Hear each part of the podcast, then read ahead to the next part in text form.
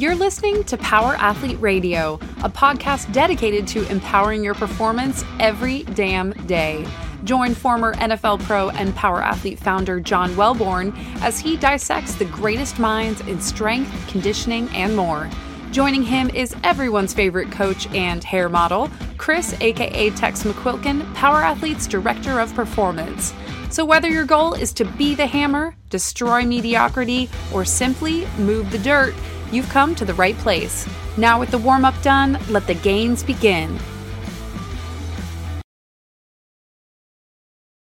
We welcome back to the show Dr. Lindsay Matthews Cantu, Doctor of Chiro, birth doula, Texas A&M Aggie, had to throw that one in there. CEO of BirthFit, and most importantly, Power Athlete Symposium guest speaker and Power Athlete Radio alum, episode 276. Hmm. It's a big That was pedigree. whoa. That was that long ago. huh? Pre studio, pre video, we recorded it right back there in our little kitchen. Yeah, we did. where Yeah. where in this Yeah. Yeah. Way was I there? Yeah. Probably.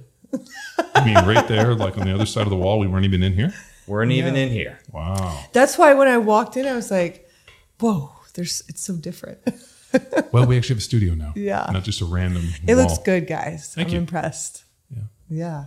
Thanks for having me. Yes, thanks for making the drive down from Wimberley. Yeah. And there's some great ranches out there. There's some great people out there. And I think, um, are you allowed to say, are you, do Yeah, you say you can say whatever you want. on our, on the BirthFit podcast, I have a code word. It's called DVOC. No, it's I mean we can call it the pandemic. We can call it Okay, COVID. great. You can call it the, the the scam of 2020. I mean, I'm pretty much fine with anything. I like the backwards. Backwards, the DVOC pandemic. Well, we refer to those people as uh, COVIDians that we got from uh, yes. Mark uh, Mike um, from Vegas? Legion. No, Legion. Uh, Mike Matthews. Yeah, Mike Matthews. Good Yeah, last name. Yeah, he we Muscle had on- for Life, Muscle also for a good life. name. He uh, we had him on the podcast and he kept referring to uh, running into COVIDians, love and I was like, what? And then I realized I was like, he's like, yeah, the people that really take this shit seriously are COVIDians, and I was like, great. God, it's a great fucking term. Yeah, it's so good. Ugh. But I think so. Wimberley used to feel so far from Austin or from New Braunfels or from anywhere because it's like an hour drive from Austin. And I think when people started working remote because of the pandemic, they're like, let me see where I can venture out to. And they found Wimberley. like, what the hell?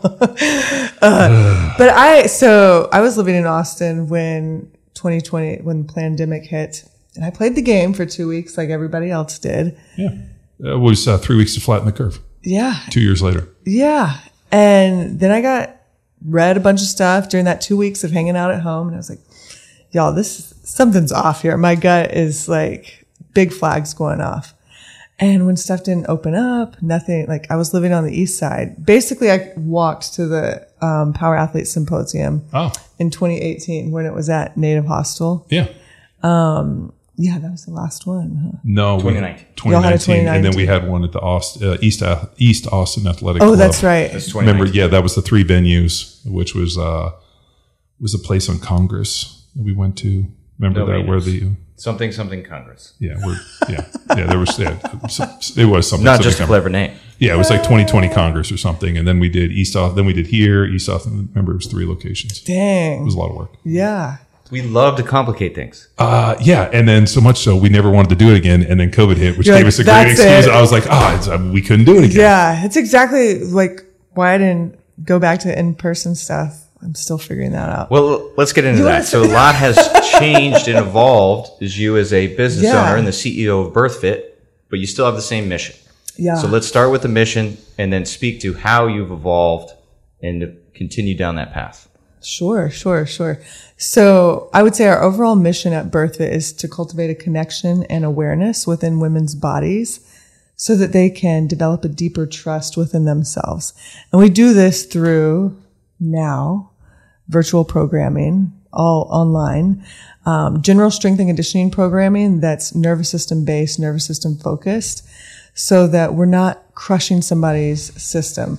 You know, it's a different feeling uh, training with us as opposed to like going into a CrossFit gym and getting a WOD in or training for your sport specific thing, you know, where it could leave you on the ground like, oh, that was, you know, that was intense. We want women walking out of the gym or out of the studio feeling strong, feeling empowered and having that deep trust within their body so it can carry over into their daily lives and then over into labor and birth and into parenting in the fourth trimester and beyond. So overall mission, but yeah, things have changed. We used to host uh, seminars like once and twice a month, which is wild. And um, when 2020 hit, we had seminars lined up and we actually had a summit lined up. Like we used to do a summit every year.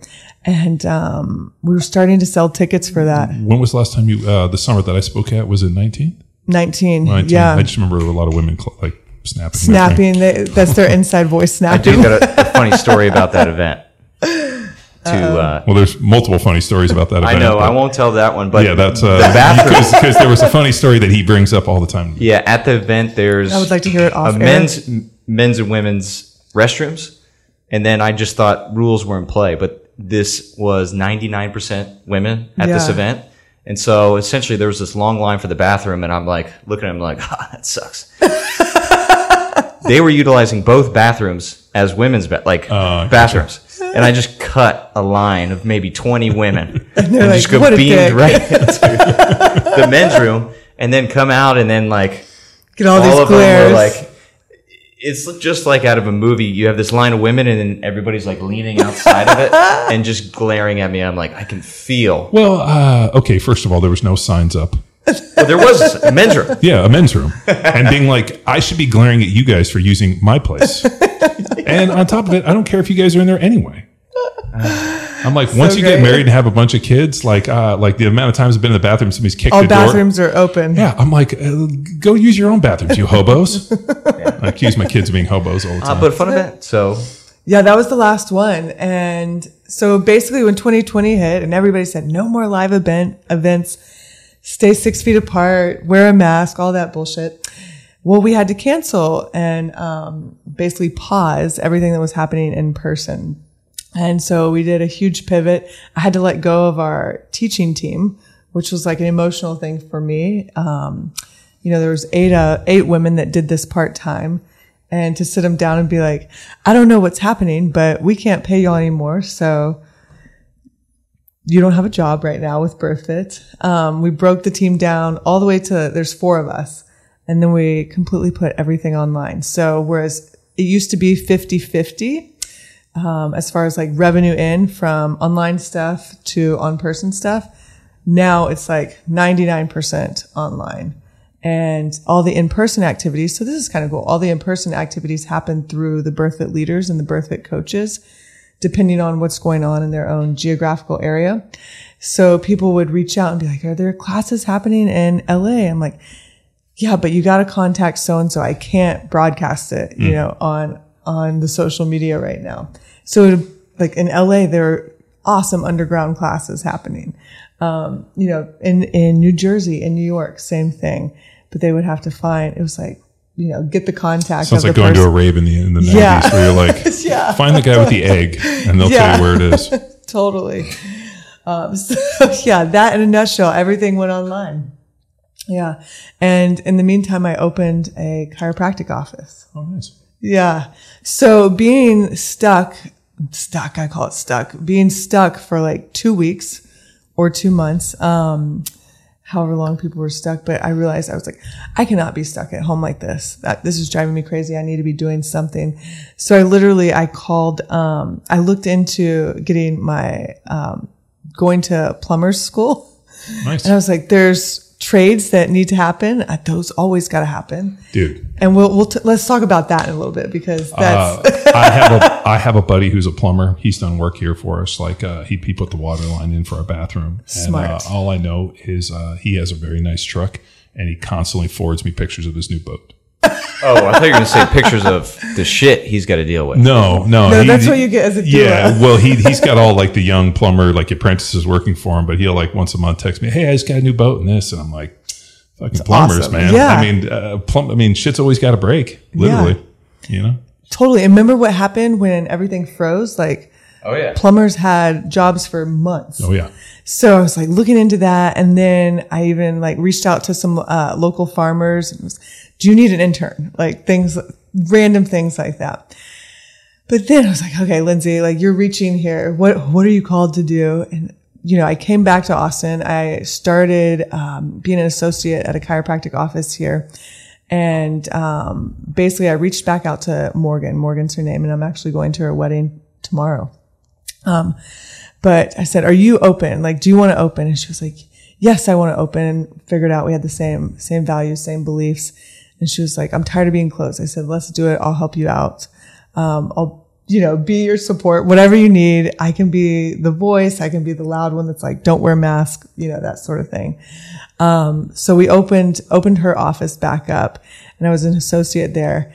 And one of the reasons I wanted to be an associate there was because I loved her practice model and she concentrates on the nervous system for like anyone, whether you're an adult, a child, pregnant woman, anybody that's coming in. We take nervous system based scans and look at what's happening in the nervous system and then make care plans based on that. So I wanted to see that in motion because I hadn't shadowed anybody. I hadn't gone to anybody. It's kind of, um, using newer technology in the chiropractic world and loved it. We were open. We, um, allowed people, if they wanted to wear a mask, they could come in and wear a mask.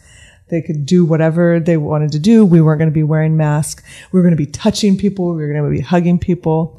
And I would say, you know, because this office is in Austin, there was about 50% right away that still wore masks. Um, the other 50% were like, yes, thank God. Um, and then slowly, you know, because people saw us being normal, they slowly started taking off their mask and we probably had maybe one or two a week within, you know, by that fall, fall of 2020 that were still wearing masks.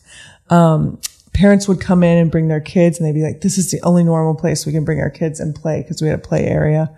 Um, and you could see some, even like a year later, parents that would bring their kiddos in that haven't been socialized, you know, in a whole year, you could see kind of uh, the detriment of what um, the pandemic had done to them, you know, just in that short amount of time. So, anyways, did that did that for a year and a half, and then opened an office in New Braunfels, Texas, and that's where I've been spending most of my time, and it's been awesome. uh, it's a pretty short drive from uh, Wimberley to New Braunfels, isn't it? it's about forty to forty five minutes, because in the last two or three years, New Braunfels has Yeah. blown up. Unfortunately, but fortunately, I guess. Well, uh, I, I used to drive down there and see Rob and Nikki, and just the amount of Yeah. time Oh, since I was right. driving down there, I was like, oh my god! Like it went Yeah. from like in in probably two two years time, like. Uh, like it was the point where I, I hadn't been down there in a few months, and I was driving and I got lost again. And I'm like, I, I don't recognize any. of I don't landmarks. recognize anything. And that's where you hail, right? Yeah, so I grew up there. I went to high school in New Braunfels, Texas. Uh, went to Canyon High School. Is that the unicorns? No, that's those are the Cougars. um, but when I was there, there was only two high schools. There was New Braunfels and there was Canyon. Now there's five or six, and I can't even name them all. Wow. I know. So funny. Also, the pandemic, pandemic, whatever. I I ended up joining jujitsu because um, like I used to take walks with Kirk Parsley. Yeah. I hit him up. I was like, "What do you think about this pandemic? Let's talk."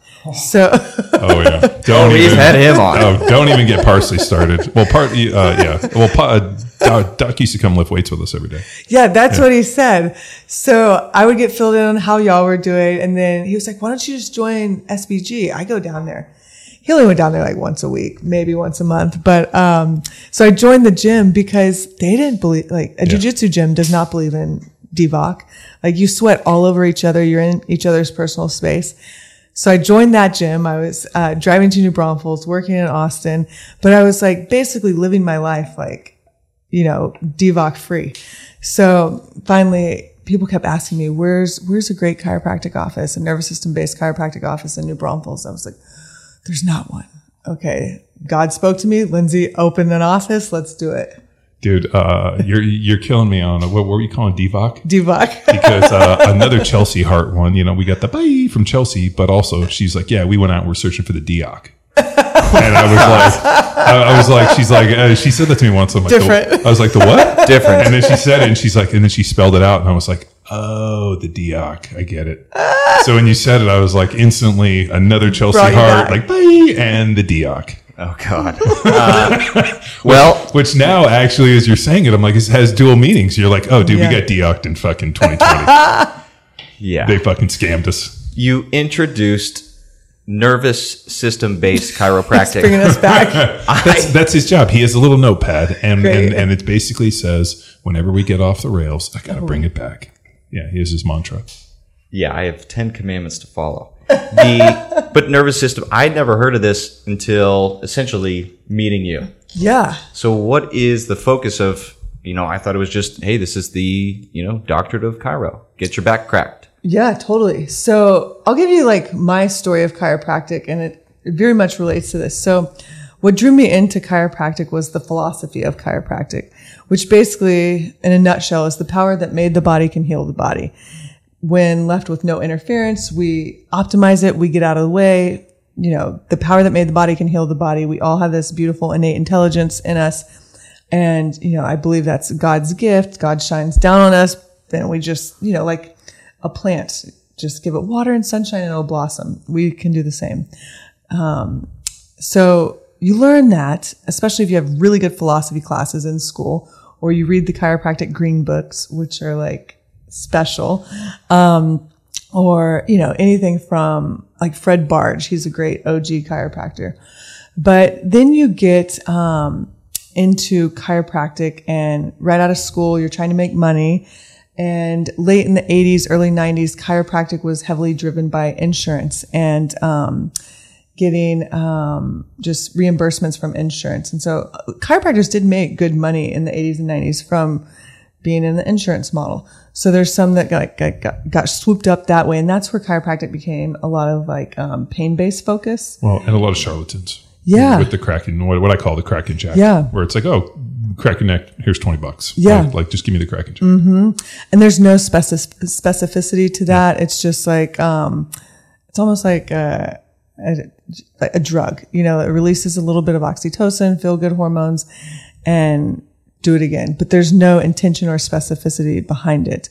Um, and so myself, after chiropractic school, I got drawn into the sports rehab world, which I love and, you know, totally served its purpose with me. Like it helped me design everything within BirthFit as far as like programs and stuff go. And I had an awesome opportunity, you know, down at the Olympic Training Center in San Diego, traveling with certain athletes, act, uh, actors, actresses, and getting them ready for their stunts, um, performing, rehabbing, recovery, that sort of thing but then there's always something drawing me back to the philosophy of chiropractic. But I personally myself, I could never articulate that as like, Hey, trust me, like your body can do what it's designed to do because we had no tools in chiropractic to show people. So enter this tool called the CLA Insight Scanner.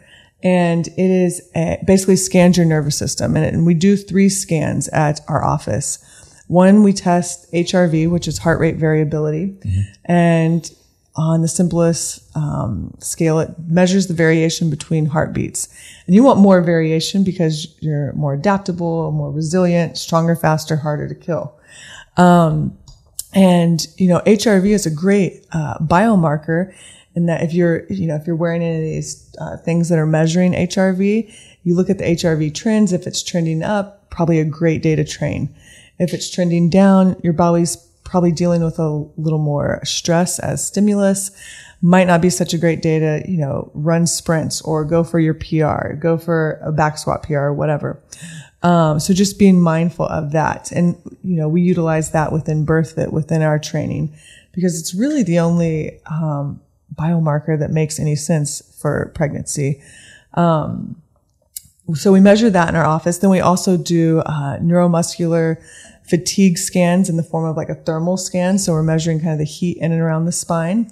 And then we do, um, an EMG scan or an energy scan. And it's, we say it's the equivalent of a heart EKG, but we're looking at um, how the nervous system takes in information through each of our like uh, uh, eyes, like sight, smell, taste, hearing, and where it gets hung up as far as obstacles within the spinal levels, like traffic jams in LA is what you know the metaphor I use. uh, or in Austin now? Um, you know, or is it being distributed evenly? Are we using our energy efficiently or we just wasting our energy, you know, at the top of our neck and nothing's getting down to the rest of our spine? So we look at that.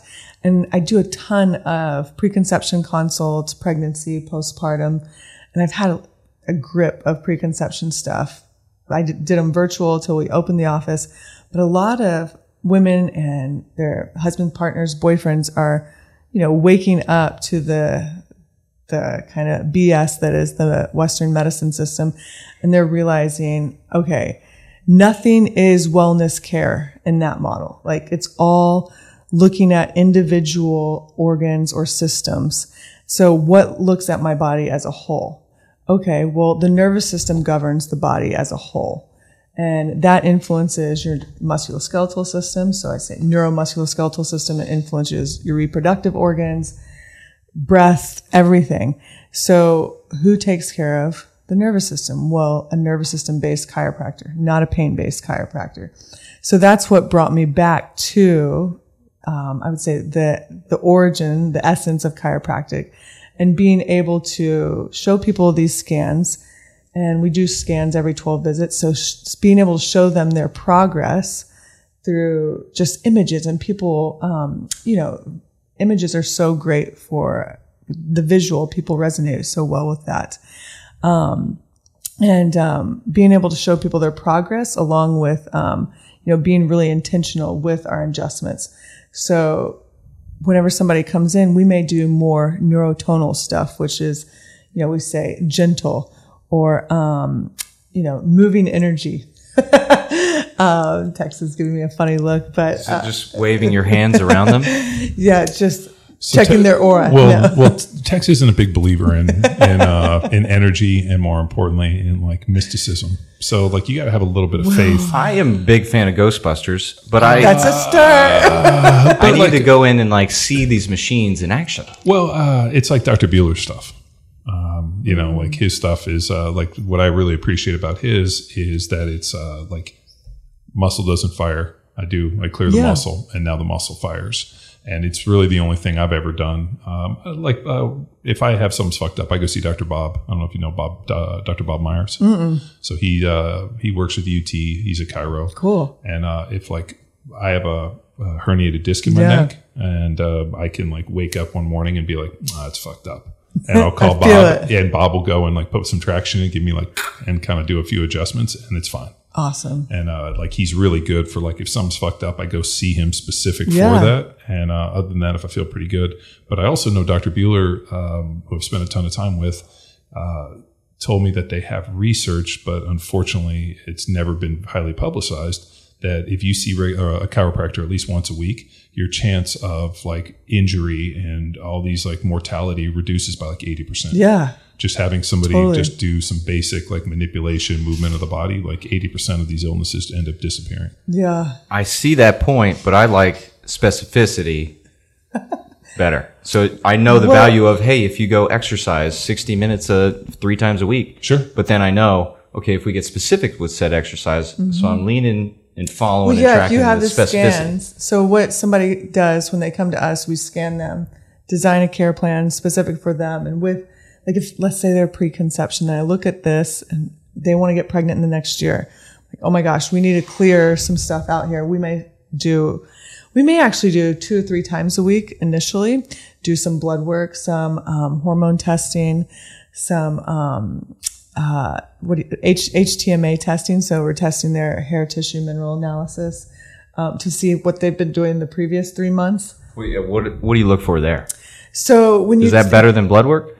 well, if you put them together, they're all good together. Now, I don't say one has weight over the other, but if your blood work, um, if you do just a regular blood chemistry, and um, that's a snapshot in time so Yeah, so yeah. blood so blood, blood work is a snapshot when they do like the hair follicle stuff now they can look at like environmental toxins over a long period of time yeah, so what's um i don't know if uh, i've talked about it on the podcast but um i read dr swan's book uh, countdown Mm.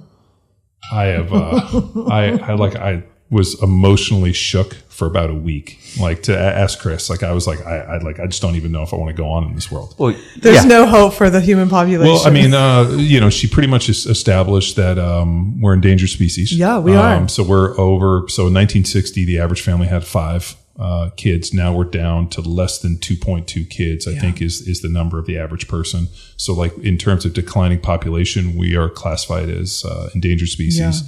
Um, the we're what was it like 60 to 80 percent less fertile than we were our grandparents so the average male today is 60 to 80 percent less fertile than his Yeah. grandfather he produces like one tenth the amount of sperm cells um, sex binding globulin hormone which for our grandparents was like maybe a 10 is now 70 to a 150 which is you know that eats up free testosterone i mean um, uh, the environment testosterone. yeah is, is is like i mean and then you wonder Did, like, because we spoke mostly about the like the male side of things. Did she speak on the female as well? oh yeah because because where she pulled Because all- you were just bringing up the because it's two dudes talking about it. Yeah, right I'm, now. I'm not over there talking about birth rates in this, but like the I, well, you- maybe you were, and I was just yeah, zoned out. zoned out. Bad energy. Well, so for since the beginning of time, um, any time that let's say a couple can't get pregnant, the I guess emphasis and like the impetus has always been yeah. like the it's always been shouldered by the woman. You know, oh, we can't get pregnant Yeah. because of you. So what she Well, did is she went in and looked at all these sperm banks, and you know, and what's great about this is this is like historical data that they have because they have to test the sperm to see if it's viable. And so they were able to pull like 60, 80 years of, of whatever she had. And uh, the amount of male fertility uh, problems have like exponentially exploded. Um, she also talked about like autism being tied to the father, um, not to the mother. Um, but then also, uh, like I think a woman is born with like, is it two to three million eggs? So th- this is something I talk to my daughters about, which is blows their minds. So in the womb, Oh, right? Yeah. Uh, like at, like as babies, they are like the eggs that are inside them are the ones that are set within them. So I'm like technically, all that they'll get. yeah, that, that's all you'll get. But what's wild is that like they're actually conceived inside your mom. So like they're the byproduct. Like so, it's such a weird. But then my daughter's like, disgusting. Stop talking, Dad. Yeah, but uh, so when I was listening to this, she said that like you know women are born with a certain amount, and like there's this idea of like uh, you know over the course of time, like you know even though let's say you know your monthly deal, like one gets expelled, like others just fucking go away. And um, she was saying that like uh, like si- 40, 50 years ago, uh, women in their like 40s and 50s were more fertile than women are today in their 20s. yeah. Whoa. So like, you know, like you'll hear these stories of like I was reading um uh what is it, uh Helio Gracie, um, you know, the inventor of Brazilian Jiu Jitsu had like, you know, twenty nine kids or Yeah. something, right? Like had a gang of kids. He and his wife like Fittest man on the planet. yeah, like had kids from like teens into his fifties. I think Royce he, he had Royce Gracie when he was like fifty four. So like I mean, people have had like huge amounts of kids over a period of time, and they're like, this doesn't exist anymore. Um, just because the fertility issues, like uh, you know, when you looked at like the the medical journals from even thirty years ago, the geriatric pregnancy was anything over the age of twenty eight Yeah. and now they've had to change this. But like the BPA's, the plastics, um, John Sapolsky and I stuff. have this like um, John Sapolsky was on the podcast. I don't remember if uh, he was up. yeah, Buddy January 2021, uh, or 22, yeah, 2021, DC guy. Yeah, but he's a uh, getting his PhD in marine biology in Hong Kong. Yeah. So we have this like ongoing text thread where he just sends me end of the world type of shit, and then I send it back to him. Super uplifting. But as I was reading through the, or as I, I so I, I got the book, I started reading it, um, and then just started listening to the audio book, and then finished the audio book, and then went back and reread the book because I was like, I, I, I have to be absorbing this in a different way. Yeah. And uh, I was pretty much bummed out for about a month, um, realizing that like we're arguing about all this other bullshit in the world, and like the 800 pound gorilla in the room is like, we cannot reproduce Yeah. Yeah. we've effectively sterilized ourselves. So all these people that are complaining about this and like we're you know, and they're like, well, there's seven million people or seven billion people on the planet. We've never had this many, and I'm like, well, it's because we figured out how to keep women and children alive in childbirth. That's the only difference. Like the amount, and, and Lindsay probably knows these numbers way better than I. But like a hundred years ago, what was the mortality rate of women and children in in in, uh, in birth? Well, okay, I don't know these numbers, but it wasn't so 100 years ago we were giving birth in homes. And anybody that um I want to say it was like I'll I'll make up a number, but um when it got moved to the hospital, the numbers didn't change that much. The uh, infant mortality rate, instead, I'm bringing in infant mortality rate. The infant mortality rate, they said would get lower when we brought it into the hospital, but it really did not. It did not shift. The needle did not move. Um, but the maternal mortality rate, um, did get better with things like washing hands and um, using ster- like Yeah.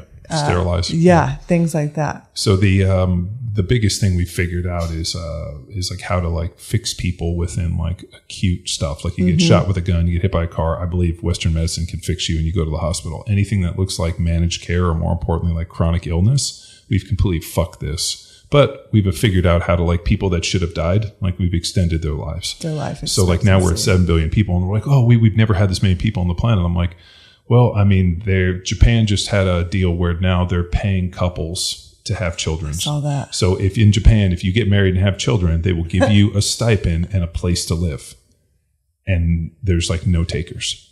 So what What? they've oh uh, dude What? uh, dude John, I gotta go. uh, Japan. Uh, so Bring Japan is, is Japan. having terrible problems with reproduction, like to the point where they're like scratching their heads and they're like, "We're not going to make it two generations." So I mean, that one it's happening in like uh, all these different countries. I mean, so uh, Doctor the the doc that was uh, wrote that book Countdown, um, it's probably the scariest, most chilling thing I've read in recent times. Yeah, she was on. Dr. Swan was on Rogan podcasts. So if anybody wants like a Cliff Notes, It was about a year ago. Yeah. And um, so uh, I read her books. I listened to the audiobook. I went back, reread the book, and then I listened to the Rogan thing. And the one thing which was uh, pretty upsetting about the Rogan deal is Joe actually says, he's like, this is fucking frightful. Like, Yeah. how come nobody's talking about this? We need to get this information. And I haven't heard about it anywhere. right, right. So, We like, can- we should go after. her. well, I, I've sent her actually, te- I, I hit her on uh, direct message. awesome. Like, uh, I love, like, I'm pretty good at guessing emails. So I really enjoyed your book, like, uh, and asked her a few questions, and she never responded. Not that she would, but I feel like we should try to get her on to discuss this a little bit because it's such a, a monumental deal. So, long story short, to get back as you're going through and working with people, doing hair samples, blood, and all that. Uh, I'm, like, I'm what were we wondering. I'm about? wondering about like environmental toxins, like the BPA's. I mean, it feels like Yeah. so many, so much of what's in the environment is effectively sterilizing us. I, I would say more so the environment than anything. And what you put in and on your body has so much influence in your overall health. And that's men and women. And I'll just insert here, like my degree at Texas A&M was in biology. So I, I studied a little bit of evolution and, um, you know, if we're talking about the future, even the, the talk around, um, and dare I say like the social conditioning around, um, you know, uh, what's being accepted as man or woman. Like they're trying to, I guess, brainwash us into making this, uh, these fertility obstacles acceptable. And, um, you know, I don't want to, I, I hate calling it infertility because they're fertility obstacles. Like we're designed to, like a small percentage of us, less than 5% are truly, truly infertile. And now it's all due to what we put into and on our bodies. Um, and so once, once I start working with a woman, once I start working, you know, ideally I start working with the woman and then she brings her husband, boyfriend, partner in, whoever, and we start clearing up their system, detoxing, drainage pathways opened, nervous system flowing. More times than not, within three months, they get pregnant just hmm. because you need a little support like that. Um, sometimes it takes a little longer and usually then we get a little bit deeper, you know, what's going on spiritually, emotionally, what kind of connection do you have with this earth? You know, um, are you ready to have a kid? Is your significant other ready to have a kid? Or are there any type of like mental blocks showing up? So we start there. Um, then if I need to, like in that same, same breath, I'll go into Mercier therapy. So I'm also one of the only trained people in Central Texas in Mercier therapy. There's three people in Texas, three of us women. Um, one's in Houston. What exactly? Yeah, I was going to say I don't never For our listeners, So, um, yeah, there's one in Houston, one in like Dallas area, and then myself. And Mercier therapy is, um, like gynovisceral manipulation. So deep organ work. So I basically, if you, you know, to equate it to like, uh, mobility. Kicking wo- in the nuts yeah. repeatedly. hey, we need to do a little bit of uh, organ manipulation. So I'm going to kick you in the balls from behind text three yes, times. your organs are on the outside. Because when you get kicked in the nuts from behind, It's it's more hilarious. well that, and you also guarantee to get both nuts. so it's not like sometimes after a Mercier session, it might feel like that. But we go, I basically get really deep around the uterus, the ovaries, um, any of the fascia that's in and around the pelvic bowl and make sure that's moving. Um, because if you think about it, a lot of people have had um, appendicitis or surgery for appendix. Um, there's uh, fibroids on um, uteruses, surg- laparoscopy surgeries like that. My wife had uh, endometriosis. Yeah, so, so she had I would to have do a that. surgery that would go in, and they, I think that's what like scar tissue on the, around Yeah, the ovaries. So they went through her belly button and did that. Yeah. So breaking up the scar tissue, making sure that there's no adhesions, like, you know, just like somebody would like an ACL surgery, like making sure that moves. Same thing. We want Mm-hmm. Yeah. blood flow in the, I went to a doc Well- that did um, um, basically injected fluid underneath the skin to get like the the skin to pull away and to try to like do um, scar therapy. Yeah. So they injected the scar to try to like because what happens the scar will sometimes stick down on the Yep. fascia, so they try to release it. yeah. And uh, I thought it was hokey as shit. And the minute that he did it, it like popped, and I had this instant sense of relief. And I was like, okay, that ain't bullshit. Yeah. Yeah. I use a little castor oil and some other, some other oils, but No, he straight up works. he straight he straight up took saline and like Awesome. like blew it up and like and like the knee. I was like, holy fuck, dude. And he's like, don't worry. I'm like, oh, all right. you're in good hands. yeah. The amount of times I've had doctors say, don't worry, means I actually worry about everything. I'm like, oh, Yeah. But that's what Mercier therapy is. So usually, you know, if you, like we were talking about before, if you can remove all interferences, all obstacles, the pathways are open. Um, but I would say a lot of people are waking up to kind of what's in their food, where they're getting their food from, uh, what's in their environment as far as like um, women and the makeup products they wear, the lotions they wear, the oils, things like She that. She talked about those, uh, called them uh, endocrine disruptors. disruptors. So yeah. it was like um, What- uh, EDCs, Yeah. endocrine disrupting chemicals. EDCs. Yes. Even in um, the products that males use. So I've gone through like all of Lance's products. I'm like, garbage. That was garbage. Like, What are some examples? so even just um, like Dove soap, you know, um, go go look at the ingredients on Dove soap, and you'll see um, preservatives, things like um, oh, like red dye number forty in all like you know that's in food stuff. So uh, years ago, so I got a whole bunch of tattoos that you guys can't see. Um, the uh, because I got a huge, uh, I guess, massive tramp stamp that goes from my butt to my shoulders. Uh, the the tattoo guy was like, "Hey, use this Dr. Bronner stuff on the tattoos; it'll heal faster." And I've used Dr. Bronner's Yeah. since like what 2001, 2002. Awesome. And um, yeah, and I mean back then it was like super hippie, Hippie. shit. Yeah. Uh, so you had to go to Whole Foods and like there was uh they didn't have like they basically sold you a bottle and you had to bring your bottle back because it was Berkeley. and so I had to like would bring in the empty bottle and the lady would like bequeath me this stuff. But on the bottle there was like crazy ass fucking uh, uh like like chants and prayers and that this was gonna that, like yeah. and then they they ended up changing it all because I think they got sued. But like it was like wacky spiritual stuff. So you're like in the shower like reading the bottle and you're like in there for like 20 minutes. My roommate's like, "What are you doing?" I'm like. just chanting. I'm, I'm just I'm in here reading the bottle on this shit, and uh, Don't come so, in. So we've used that Dr. Bronner's, and then as I was going through all these things, I'm like, oh man, I wonder if I escaped because uh, Yeah. uh, like all the fragrance. It's actually the fragrance. the fragrance. is, is what Yeah. fucks you up, and it's actually uh, not only I mean not only absorbs through the skin, but it's actually um, the smell, like the pheromone. Mm-hmm. I'm gonna fuck this up. But like, or is a huge, uh, you know, because you're taking it in through multiple senses. Like our skin is our what our largest organ, in our body, but also the smell and, and disrupts brain chemistry. Well, and even I think Dr. Swan talks about this, maybe even on Rogan, but somewhere. When you mask the smell or change the smell, you're attracted to a different, um, different mate. And so think about all the women that have been on hormonal birth control. That changes the smell. Yeah. So that may not be the mate you're compatible with reproducing with. Well, the way I knew my wife, so my wife knew she was pregnant, um, and for two reasons. One, she walked in the house and the smell of coffee made her sick. And actually, as I was cooking steaks on the barbecue, the smell of cooked meat on barbecue wanted to make her throw up. And I was like, I, cause I imagined, and then she's like, something's wrong. And then she was pregnant. And I always imagine, like, you're going to get pregnant, we're going to like fucking eat. I just figured we were going to eat, and everything I cooked made her sick, smell sick. And the only thing that did make it was like ice cream. She's like, ice cream makes her, and I- I'm not a big ice cream guy. So I'm like, what do you mean? I was like, that we were going to be like eating like meat and like, no, didn't happen. But then she got pregnant with, uh, with Cash, my son, and completely different. She's like, coffee smells good, steak smell good. Different pregnancy. Uh, yeah, I'm, I'm, I'm like, dude, uh, twin daughters will absolutely fucking destroy whatever she gets. It's way too much estrogen.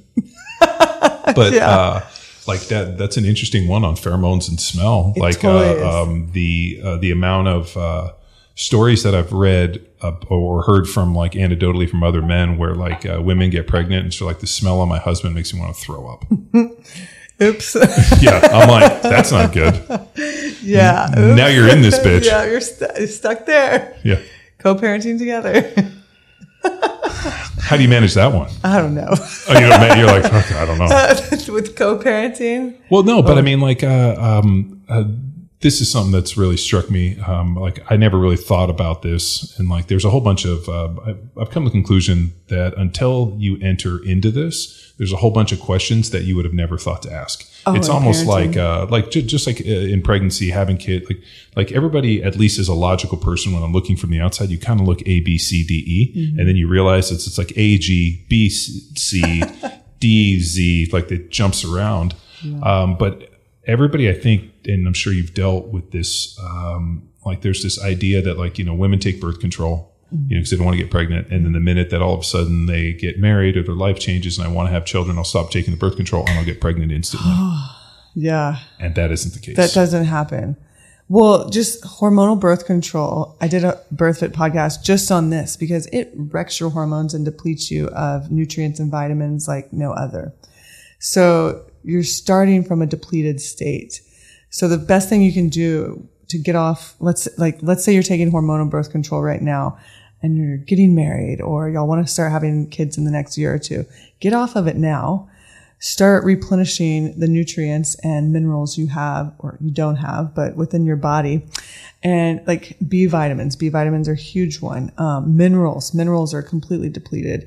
Um, like uh, so potassium, the so, so the extra estrogen strips the body of, Yeah. of like zinc, magnesium, iron, Yeah. manganese, copper, everything. all of it and it tricks your body into thinking most tricks, tricks your body into thinking you're pregnant um, and so there's a fake bleed um, and that's not even that's not even a real bleed so once once you get off the birth control i would say allow your body just let it be for three cycles. Let it just kind of level out on its own and see what it's going to do. Um, you're probably like if you had painful periods before you're probably going to have some of those. Um, you might have clots released. Does uh, the birth control typically reduce the severity of the period?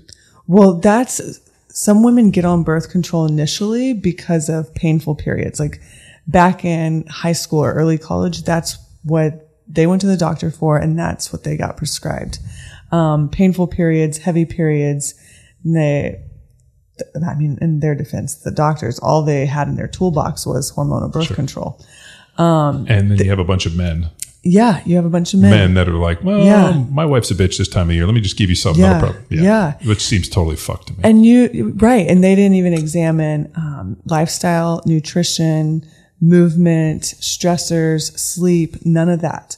So getting off hormonal birth control, let, let it, let it be for three months. Grab the book, The Fifth Vital Sign, and start kind of like uh, troubleshooting your own period. The best thing you can do is add more minerals, add nutrients. And right away, I'll tell people grab um, like desiccated organ supplements, get on those. Get on minerals, take an LMNT daily. Um, trace minerals is also a good one, um, just a squirt in your water. But um, you're so depleted. And if you were to get pregnant, it, it would be really hard because pregnancy, you know, w- once you're done with pregnancy and you're in the postpartum side, pregnancy depletes you of at least 10% of your minerals. And then if you're trying to breastfeed postpartum, you're going to need more than any amount of protein you needed in pregnancy just to survive and thrive postpartum. Yeah, no, I, I uh, my wife uh, exclusively breastfed my twins uh, for six months, and um, I watched that poor woman like sucked her life force out. Yeah. Like I Literally. like it, literally Yeah. like I Yeah. uh, to the point where uh, she was eating everything in sight. Like I would go buy her these uh, chocolate honeycomb. It was like honeycomb like in dark chocolate, and I would buy her like a pound. And she would just like sit there with these like two things, just sucking her life force, just crushing this stuff, and she just shrunk. You can't get enough food. Yeah. Yeah. And so all these, um, uh, you know, and like I, I hate um, generalizing, especially for something that I don't go through, but with like Yeah. pregnant women, a lot of women are like, oh, I, I would had trouble losing the baby weight. And my first question has always been like, did you breastfeed? No. And I'm like, Yeah. well, if you did, you would have sucked all that baby weight and you would have got down to your fighting weight in like probably three months time. Right. And what, like, to, to that, like, why do you need to lose the baby weight in that first year? That's there for a reason. Usually it's there because they're saving energy stores, nutrients for a baby, for breast milk. But exactly, if you didn't follow nature's plan, then nature's going, what the fuck? Well, I, I mean, it- so breastfeeding, um, my mom breastfed me. And I remember when she told my grandmother that she was going to breastfeed, my grandmother was like, ooh, sick, like gross. Like poor people do that. Like it's low class. Yeah. So there was this idea that like breastfeeding, like, like this is, uh, this is hippie, Oh, totally. low class stuff. And so like in the seventies, that was like very hippie stuff. And then all of a sudden it probably like fell out of favor. And then within, you know, maybe the last 10, 15 years, it's become more in vogue again where we're realizing like, why the fuck are we artificially buying? But then you look Right. at like how we were uh, inundated with uh, campaigns and this, and then the formula companies were giving the formula to doctors and they were pushing it like they use the same drug protocols and then it's this. And Mm-hmm. like, it just blows my mind. We just did, so August is breastfeeding awareness month. And, um, we certainly made a few posts that triggered some people. Um, but you're exactly right. Like the women are of our society, our- you, your wife, my sisters, whoever, they were undermined basically by big government, big pharma, and radical feminism. Radical feminism to get back in the workforce. Um, that was the reason my mom didn't breastfeed me. She was like, I got to get back to work. I have an awesome job. Um, big pharma and big government, as we've learned through the pandemic, that they're basically in bed with each other. And, um, you know, there's a great book called The Big Letdown that goes through all of this and, um, you know, how growth charts were originally done on just babies fed formula. So they plumped up and like so, so much quicker than breastfed babies, where breastfed babies are a lot leaner. But in the grand scheme of things, they thrive, you know, with also less illnesses. Um, the the moms that breastfeed have less risk of ovarian cancer, breast cancer. Um, Also, uh, the connection between the mom, um, like it, it was really interesting to like watch uh, as a as a dad. Um, my wife breastfeeding in this and like the connection and Yeah. this, and she would like. It's a lot of like uh, as a parent, as a dad, you realize that um, at least from my side, like I always joke that like I'm the I was the assistant coach all those yeah, years. yeah, Like that's like time for bonding. And like I feel bad for women that don't go through that because they never really get a chance to bond with the child the way they should. And like there's like a, a ton of bonding stuff. And then I guess as you get later, it goes. But like I mean, this is how our species has evolved and lived Survived. for Yeah. hundreds of thousands, millions of years, depending on who you believe. If you're, you know, uh, absolutely. Rich Froning, you know, 6,000 years ago is when this life world came to uh, fruition. So he can't be a paleo. But I mean, we do know that, you know, and also I believe the, did you tell me this, that religious or that uh, Christians believe that God put fake dinosaur bones there to fool people into believing the earth was older as a test? Didn't you tell me this? Or was that Luke? Definitely Luke. I'm I'm camp intelligent design, and then we can't put the our calendar onto the advent of the world. Interesting. Wait, explain that. What do you mean, our calendar? Well, to say oh seven days, a week, no, it's representative of a amount of time that we can conceptualize to put to you know paper to this. Do you know why So we have the calendar the way we do? So do? whether it's a millions of years where we can paint that picture as a day within the representation rather than, oh, a million years. Well, the Sumerians So an the intelligent design to present us the opportunity that each of us are special and have this potential we can uh, bequeath to the world. Oh, I agree with that. I mean, the intelligent design thing does make sense if you look at it from the fact that probably we are the aliens. right? Like I like, alien I, talk right now. I like I I, I, I I really think- meant to bring a foil hat for Uh, no, other dude. reasons, so, but this So think about this. What- like like whenever people are like, "Oh, do you believe in like aliens and the whole deal?" And I'm always like, "Yeah, we are proof. We are the aliens."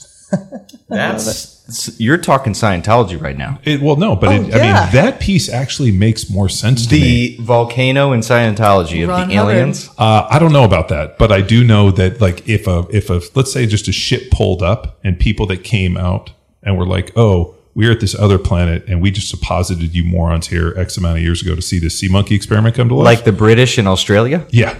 Uh, or like anywhere else in the world. Like that to me would be a better explanation of this thing than there's like some magical being floating in the sky above who's up there like the creator pulling strings. Like I'm just waiting for a big ship to show up and be like, yeah, you guys were the outcast sea monkeys. We wanted to see what would happen. That feels more realistic to me than anything. For more on the This sea monkey awesome.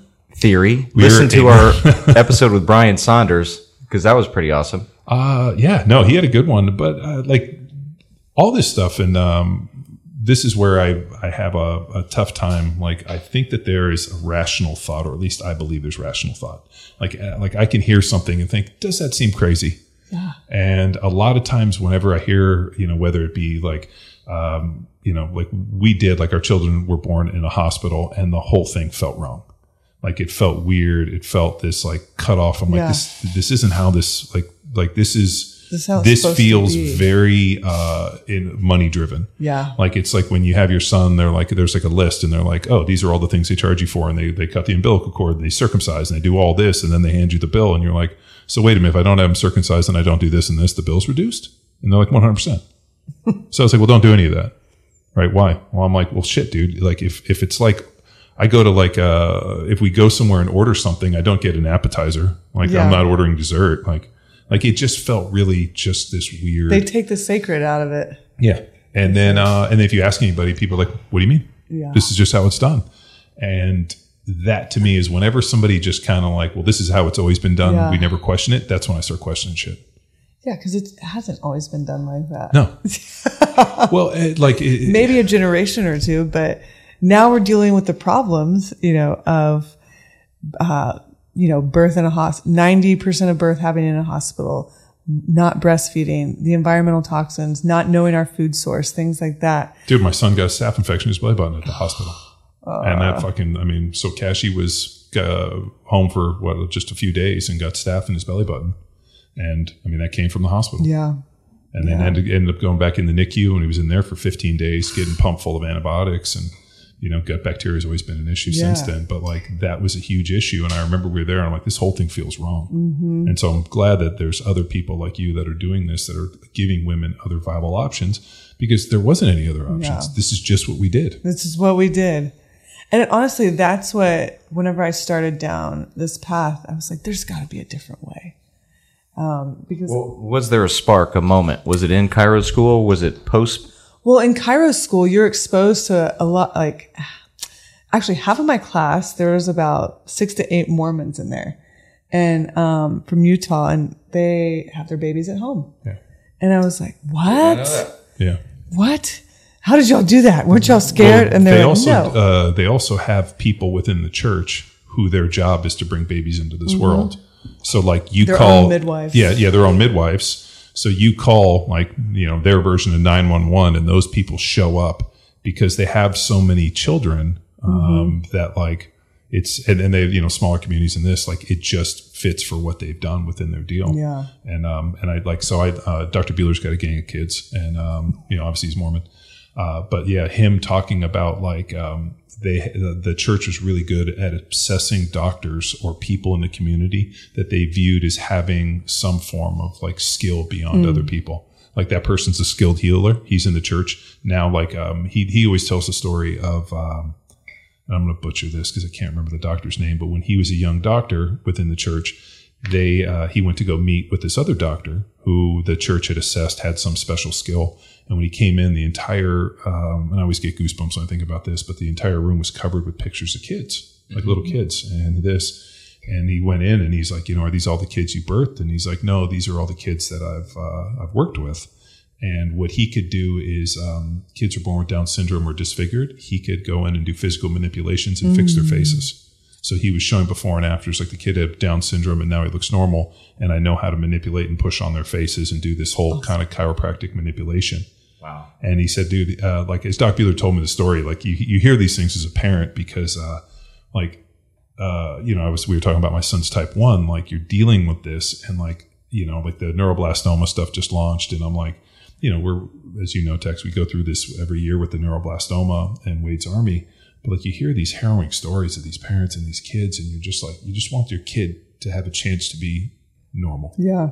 You know, I mean, you know, like, uh, you know, Cash, we're up here talking about his blood sugar and like, it, it, Dad, is this going to be forever? And you're like, uh, no, like maybe we'll find a solution I for don't have that answer. Yeah, I don't have yeah. that answer, but like you'll always be normal. Or like, you know, like a kid is born disfigured or this. And they were, when I talked to Doc Bueller, he's like, you know, the Mormons and the church were real good about finding people that could fix these problems. You know, and then the problem is in conventional medicine, we just kind of go, eh, we can't give them a Yeah. pill. Yeah. We can't put a drug on it. Yeah, the, like there's no drug to fix this. There's no pill. So we basically surgery. have gone into this idea of pharmacology to fix every problem Mm-hmm. uh, instead of like uh, that's why the Bernstein protocol we use with my son Yeah. uh, manages most of his insulin and most of his problems through diet and Mm-hmm. exercise and this. And the American Diabetes Association thinks that's fucking heresy. Yeah. I mean, like the the uh, as I was sitting in the uh, the children's hospital, which does a great job in terms he was in DKA, his blood sugar was high. They you know like they save him in that. But then in terms of managing it, um, they were like, oh, you know, uh, this is how you calculate insulin for the amount of food. And I was like, well, you're not calculating for protein. And they were like, uh, protein's not ins- or protein doesn't cause an insulin response. And I'm like, so you don't think protein's insulinogenic? I was like, I, I've tested my blood sugar. Like, I've, I've worn a CGM. I, I know exactly what it does. I can tell you exactly what 100 grams of protein does to my blood. And he's like, we don't calculate for protein. So we only calculate for carbs. And I'm like, well, then how do you ever uh, effectively manage this? Yeah. And like, well, we just have to give them enough insulin to cover 50 grams of carbohydrates. And that's what our goal is. And I'm like, for a five year old Minimum. and, and for a 50 year old, Yeah. it's the same. So, um, it's, uh, like so for all of these these ailments and these things like um, you, as a parent you just want your child to live a normal life and whatever Yeah. normal is we've basically completely altered the reality of what like i know is normal what the listeners are knowing is normal Yeah. what you know what like and and this is where we get into it what i was trying to get back to this long belabored point which is like I like to think that I'm a fairly rational individual that can listen to information and discern where whether or not that sounds batshit crazy or not and the information that's coming at me that people are swallowing as normal is complete fucking horseshit. And I deal with this on a daily basis, whether it be in the training space, whether it be in the health space, which would be in the food space, which would Or be in, politics, or, or in pol- politics. uh, politics. Like, where's the non fucking crazy thing? I don't know if you saw the Biden talk Last standing night, up yeah. there like V for Vendetta. Yeah. Deb, you've seen V for Vendetta. When well, yes, and two, we can go back and, and put this in training terms. So the inverse relationship between stress and logic in competition.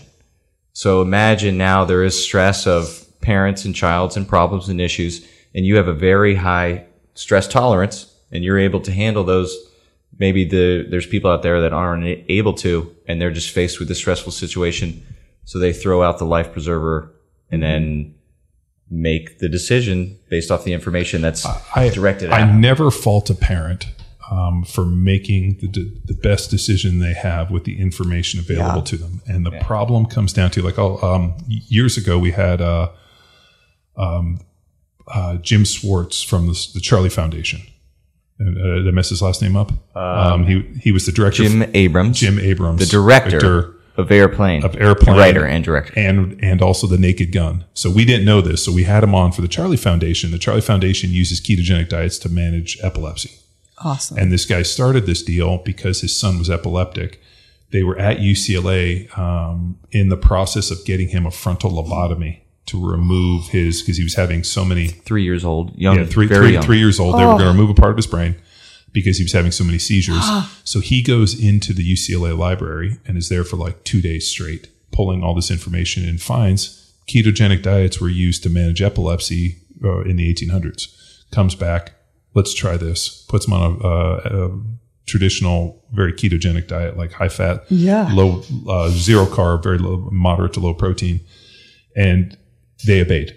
And he basically saves his son's life Awesome. and uh, starts this Charlie Foundation. So at the time we were, you know, uh, started Wade's Army. We were, um, you know, ketogenic diets have always been interesting to me because I've used them to, you know, for, um, you know, post NFL concussion, um, CTE, whatever you want to call. it. I used a ketogenic diet to kind of fix myself, or at least start the process of Yeah. fixing. So we have him on the podcast. And the dude's super switched on, really funny. And I Googled his name, and all of a sudden it comes up that he wrote Airplane and Naked Guns and my brother and I's favorite movie is Airplane. So, uh, but long story short, uh, there's an individual who was presented with information, and the outcome and what they suggested was not what he was willing to do. Yeah. So he took it upon himself to find a solution, and this is what I've I've offered.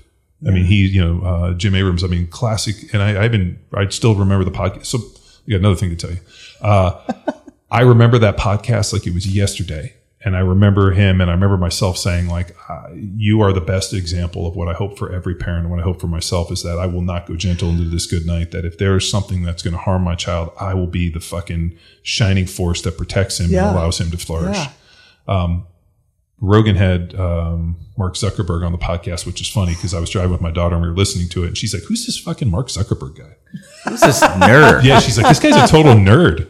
And uh, I was like, uh, you know, Who's Facebook, he's pretty, he's pretty smart.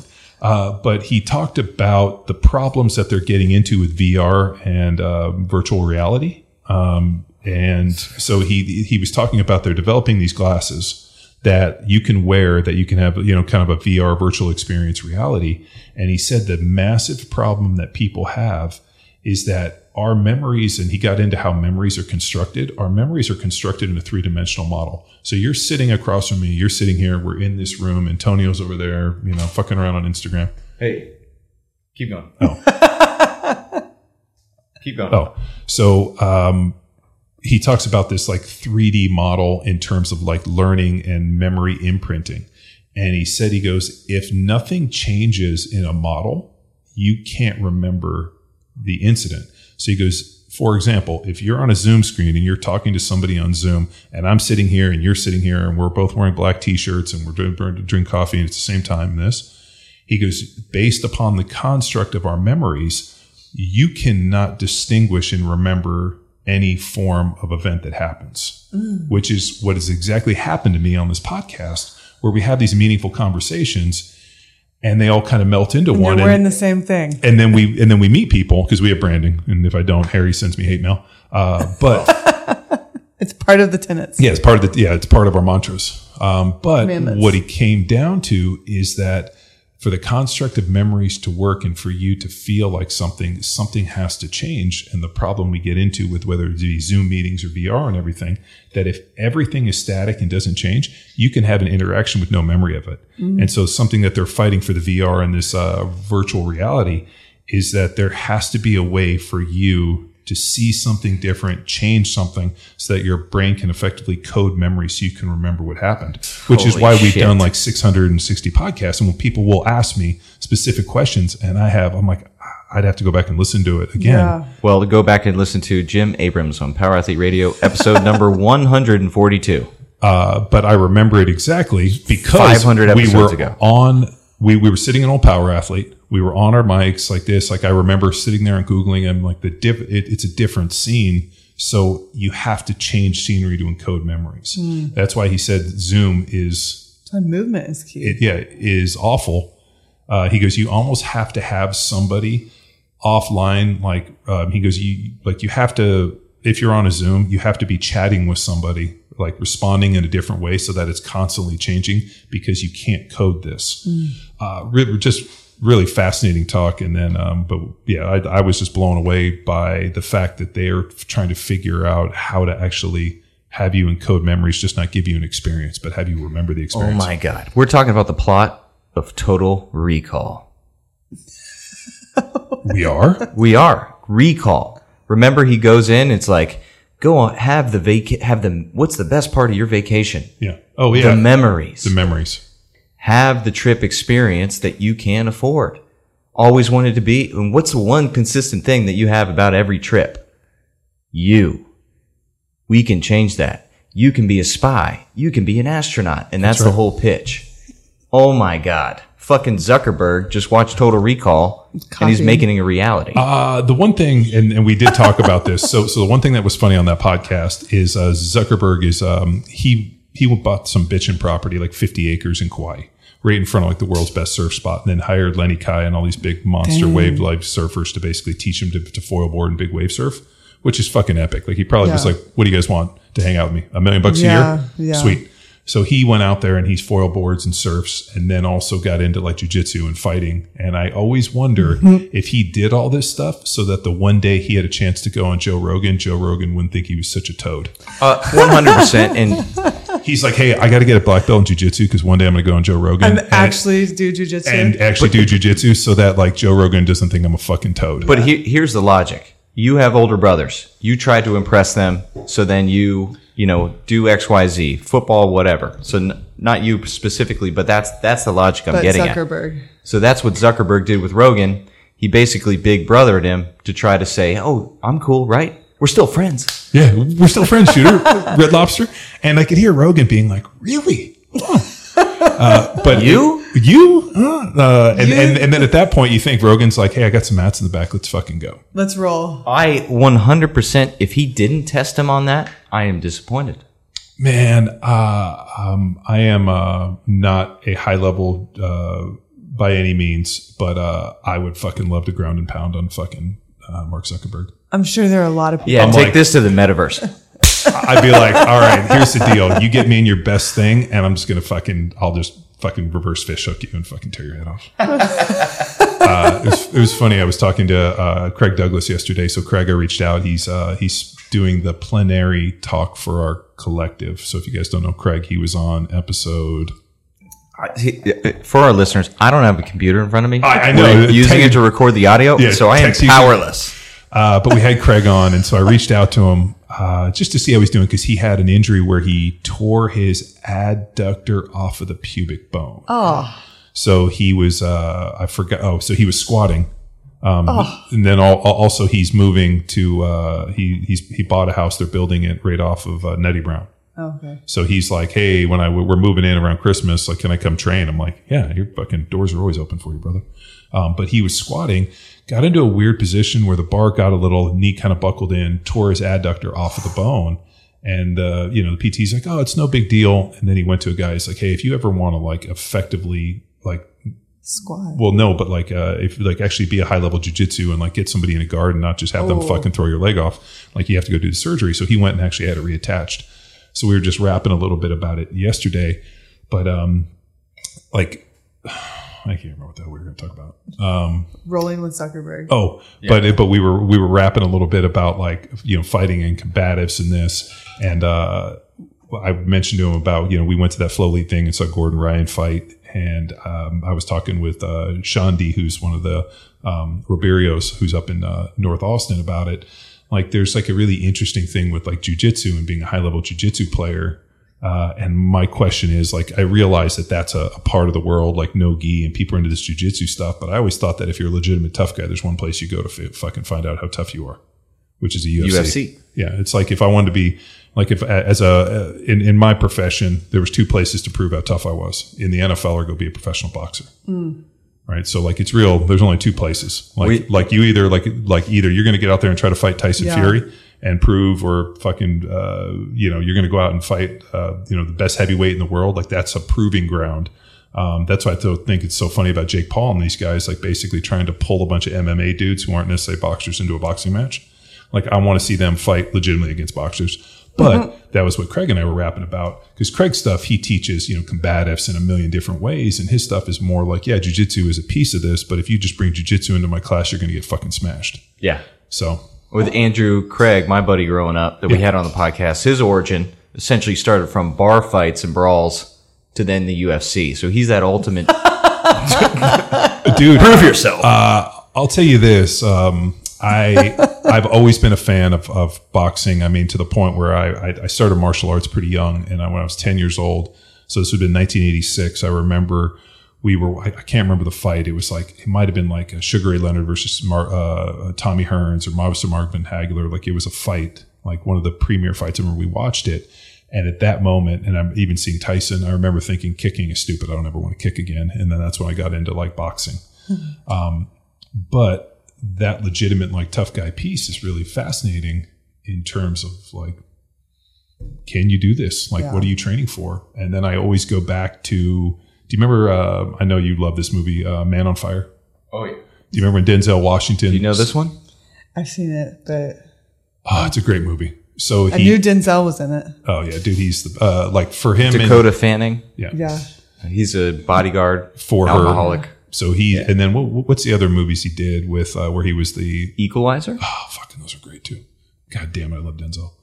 Uh, but he he makes one of the greatest lines I've seen, and something that I've clicked into my life. And as I was talking with my daughter in the car, um, when he says to Dakota Fanning, remember when she's in the pool, and he says to her, he's like, uh, she's like, "Oh, I'm no good at this," and he's like, "There's only trained and untrained. That's it." Like, are you you know like like like and that was something that I, I as I was talking with That's my daughter, good. I'm like, you know what? Like she, because uh, we, I was taking her to jujitsu, and she's like, well, Dad, like, how is this going to help me in this? And I'm like, well, th- you haven't trained in it. Like, once you're trained individual, now you have the skills to assess and use them. And uh, so we had this bitch and teaching moment, but it just goes back with everything, whether it be what you're doing or any of the stuff that people are listening to within the deal. Are you trained and untrained? And there's some weird um, shame with being untrained. Whereas I think I, I wrote a blog post about it. It's like always be a white belt. Like there should be no shame. And that was even what I talked about when we were going to our first class. She's like, well, what if I, what if I don't do well? What if other people are better than me? What if I can't pick it up? Or what if I get choked out? Or what if somebody does something that I can't defend? And I was like, well, why would you be able to? You've never done this before. Yeah. Like you're an untrained individual and like there's no shame with being untrained. Everybody, and even when we went in and uh, saw Xande, I even I was like, dude, he's one of the top, you know, Brazilian uh, jiu-jitsu guys in the world. There was his first day. Ask him what his first day was. How old was he? And he's like, oh, I was six years old. I remember my first day. And everybody has their first day. I remember the first day when I went to go put on football pads and I didn't know how to get the fucking pads in the pants. And like the pads were slanted and I ended up putting the high part on the inside of the crotch. That means as I started running, it jammed me in the balls. Oh. And as we were started running in first part of practice, I had to stop and fix my padded pant, my, my pads in my pants because nobody told me how to put the pads in my pants. Like, so that idea of like untrained versus trained, and I think so many, and th- this is where I'm fucking long trying to get back to, as a parent, like you go in and all of a sudden you see like your wife gets pregnant or your significant other, whatever it is, and you see this bump and you know there's something in there, but like it's kind of like a movie. And mm-hmm. like, and then all of a sudden you see these babies come out and you realize I'm totally unprepared for this. And I can't believe they're going to let me take these things home. Mm-hmm. Right. Like, and Yeah. then, and then like after like a day in the hospital, they're like, okay, like show you how to put a car seat in. They put them in the car and they go, get the fuck out of here. And you're driving home and you're like, they, they let us leave with these things. Yeah. Now I have to take care of these things. And you're looking at your wife and she's like, I don't fucking know what to do. I guess we'll figure it the fuck out. Like every other human being that's been through this journey has had to figure this shit out.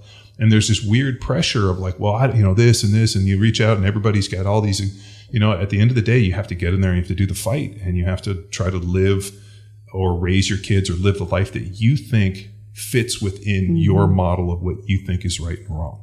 Yeah. And that's where I struggle with a lot of this stuff. And we were trying to go back to, I like to believe I'm an intelligent person that understands like a greater sense of myself and more importantly, what we're trying to get to. And when you hear shit that's so foreign to it, I'm like, fuck, that sounds really weird. And then you think, why is that person so far away from me? Why is their counterpoint so far away? And more importantly, why the fuck is anybody listening to this moron? Because I'm not. Yeah. It's, um, you know, one of the biggest things I try to do when I'm working with women and their partners is getting them really clear on their values and who they are in this world. And then even more so, what is their wellness philosophy? What's their health philosophy? You know, what do you plan to do? And this is just like an example. What do you plan to do if baby starts to spike a little fever? And those are just examples I use. But are you going to immediately turn to Tylenol? Are you immediately going to go to the ER? Um, or are you going to try to breastfeed? Or are you going to try to bath or things like that? And then, you know, go go down the medicine route or the Western medicine route. But I think, um, you know, our our culture has deemed things like um, independence and isolation as like positive things and asking for help and utilizing a village and um, you know being humble and having a forever student mindset as a weakness or surrendering as a weakness. It's like i don't know what to do. Like throw it up. I'm, i need a group. I need a support group. And you know we see that on the like most simple terms in birthfit we see it with um, women that are like oh i've trained forever i know what to do for for you know, modifications. It's like, no, no, no. Like you're in season tra- training for birth now. You're not simply modifying the WOD that's on the, the board or, um, you're not powerlifting. You're, this is not powerlifting season anymore. This is not, um, 800 meter season anymore. This is not CrossFit season. It's you're in season training for birth, mind, body, and soul. And so we're completely taking a 180 and going a different direction or, um, training from the inside out.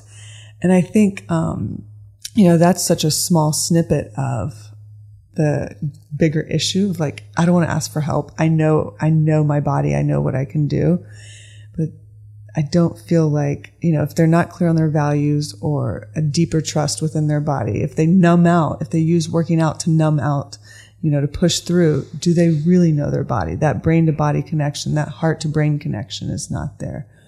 Um, so it's, it's really interesting, um, that you bring that up. And I think, you know, just through simple exercises that we do in like preconception, in training and pregnancy and leading up, we start to give women this confidence or this like, because trust is built is in small instances and like you can look back on any relationship and see that it's not like um, something that's an overnight thing. It's through small acts, and um, that's how you build trust within your body. Like, okay, I did this lunge where I used to feel unstable in a lunge. Okay, now I can do a uh, you know split squat with dumbbells. That's pretty awesome. Oh, okay, I'm in labor now. I might need a, a lunge to, um, you know, to for a few contractions and, and to breathe in this position. And so, coming into that with that kind of confidence is is huge but it doesn't it's not gonna you're not gonna achieve that with um, a fixed mindset of oh i got this. I know how to modify hmm. you know um, and then being able to ask questions and have a support group. Support group is so so key for parents. And i think you know one of the big detriments that happened over the last two and a half years is isolation. We're not designed to live in isolation. Um, we as humans need connection. And you know one of the things we love at BirthFit and we put in, in all our programs is talk about the polyvagal theory. And this is our, our social engagement theory. And, um, you know, looks at the parasympathetics and sympathetics. And there's, um, you know, the, the, one of the branches of the parasympathetic from the vagus nerve comes around and innervates our face. And, um, that really is our, um, brain to heart connection. And um, then the other branch of the vagus nerve goes down and innervates our digestion. So this cranial nerve 10, the vagus nerve, has a huge influence on our autonomic nervous system. And we have an ability to influence this through breath, sound, and movement. And that's what we do at BirthFit, breath, sound, and movement. And so if you if you get comfortable breathing, if you get comfortable making a little bit of sound with breath, you know, like on an exhale, uh, then okay, I can do that. Like it's wild to me how many um, women are not comfortable making that kind of sound in front of their significant others. You know, just breathing out loud and long exhales is like allowing that to vibrate in your body. It's like, oh, okay, how did we get here? How did we make a baby? That sort of thing. Um, but we love the polyvagal theory because talking about the nervous system and it basically looks at are we safe or unsafe? And it starts with facial recognition, facial expressions. And, you know, if you, if you're a woman and you're going into the hospital and you see people all in masks or, um, you know, over the last two and a half years, midwives showed up at houses with masks. But women were asked to labor in mask in the hospital over yeah, the last two and a half years. So you take away that, that recognition. And now your nervous system is picking up on cues in the environment that, oh, things might not be safe. So then that's going to signal to your nervous system and other processes in your body are going to get started on survival mode instead of thriving mode of health growth restoration or having a baby. And that's you know in a nutshell of kind of what the polyvagal theory is. But um you know the the nervous system is at the base of everything of you know what i do in my life now is like birth fit programming chiropractic office and figuring out are we in my body right now am i safe or unsafe and baby is a hitchhiker on mom's nervous system Yeah, no, they're succubuses. They're little like yeah, yeah and it's it's wild so sucking the life right out of you. Fucking uh, Yeah. cancer. So if mom doesn't feel safe in her body, how will baby feel safe with mom and then on the outside and so on? Um, so it's, it's wild to think about, but, um, getting so sure in who you are is, makes, makes room for things like critical thinking, makes room for questioning. Um, but separating people six feet apart is not the answer. Isolation is not the answer because then people get lost in their heads and it becomes fear.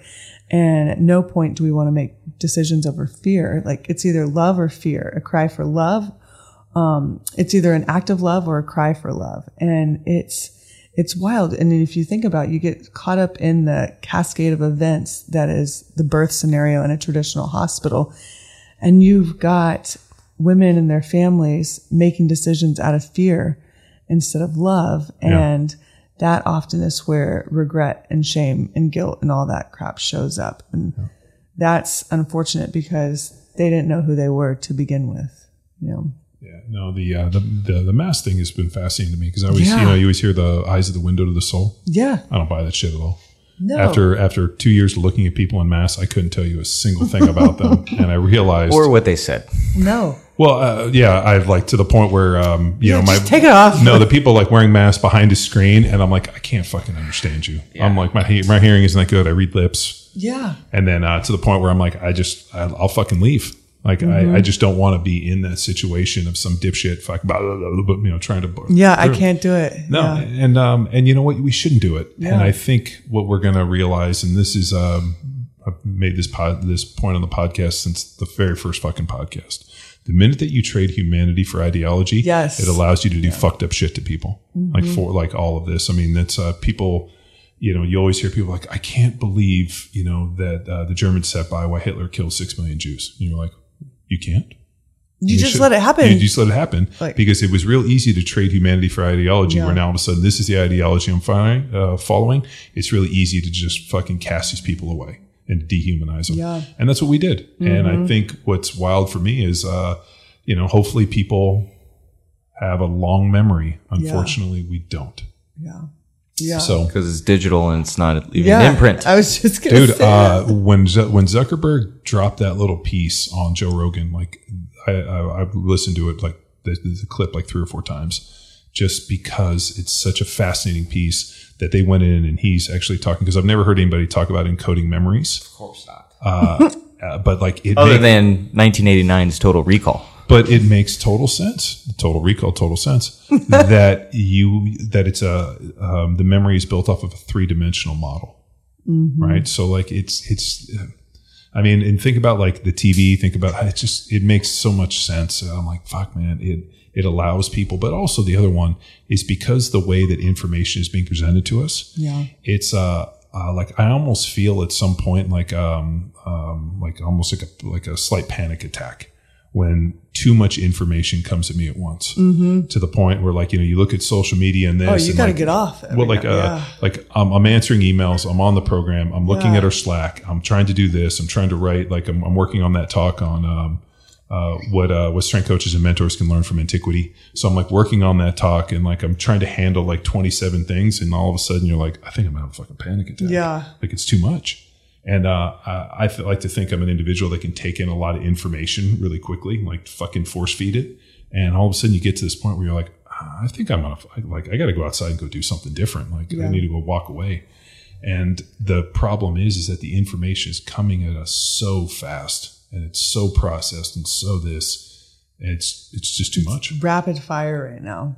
Yeah. I mean, uh, and then like the you know, especially like within the field you're in, within, um, I mean, that, that's why reading Dr. Swan's book was just like so disheartening in that you know, like I, I don't think people put enough stress on the fact that the miracle of birth is truly a miracle. Think It's about like wild. billions of sperm are somehow traveling through in like a, um, a portal to these these eggs that has to be launched at the right time. And like think about the timing and then the fact that the temperature has to be right and the environment has to be right. And if the eggs fucked up something will get kicked out in this and like the, like there's so many when when you look at like the process of birth mm. and like the miracle like when people are like oh it's not a miracle in this It's like, no, amazing that it happens as often as it does. dude it, it 100% like uh, like this is like robin hood shooting an arrow from 100 yards away and splitting the other arrow. Like that's what birth is is the only way i can describe it. And so this happens over and over again. I mean like if the temperature's off i mean think about all of the things that don't allow this to happen. And i'm like okay either this is a miracle of birth or people are just fucking a lot which probably it's probably a little bit of both. Um, but you go through all this and i don't think people give it enough like stress and being like, I'm sure you have women like, I can't get pregnant. And you're like, I'm amazed anybody gets pregnant.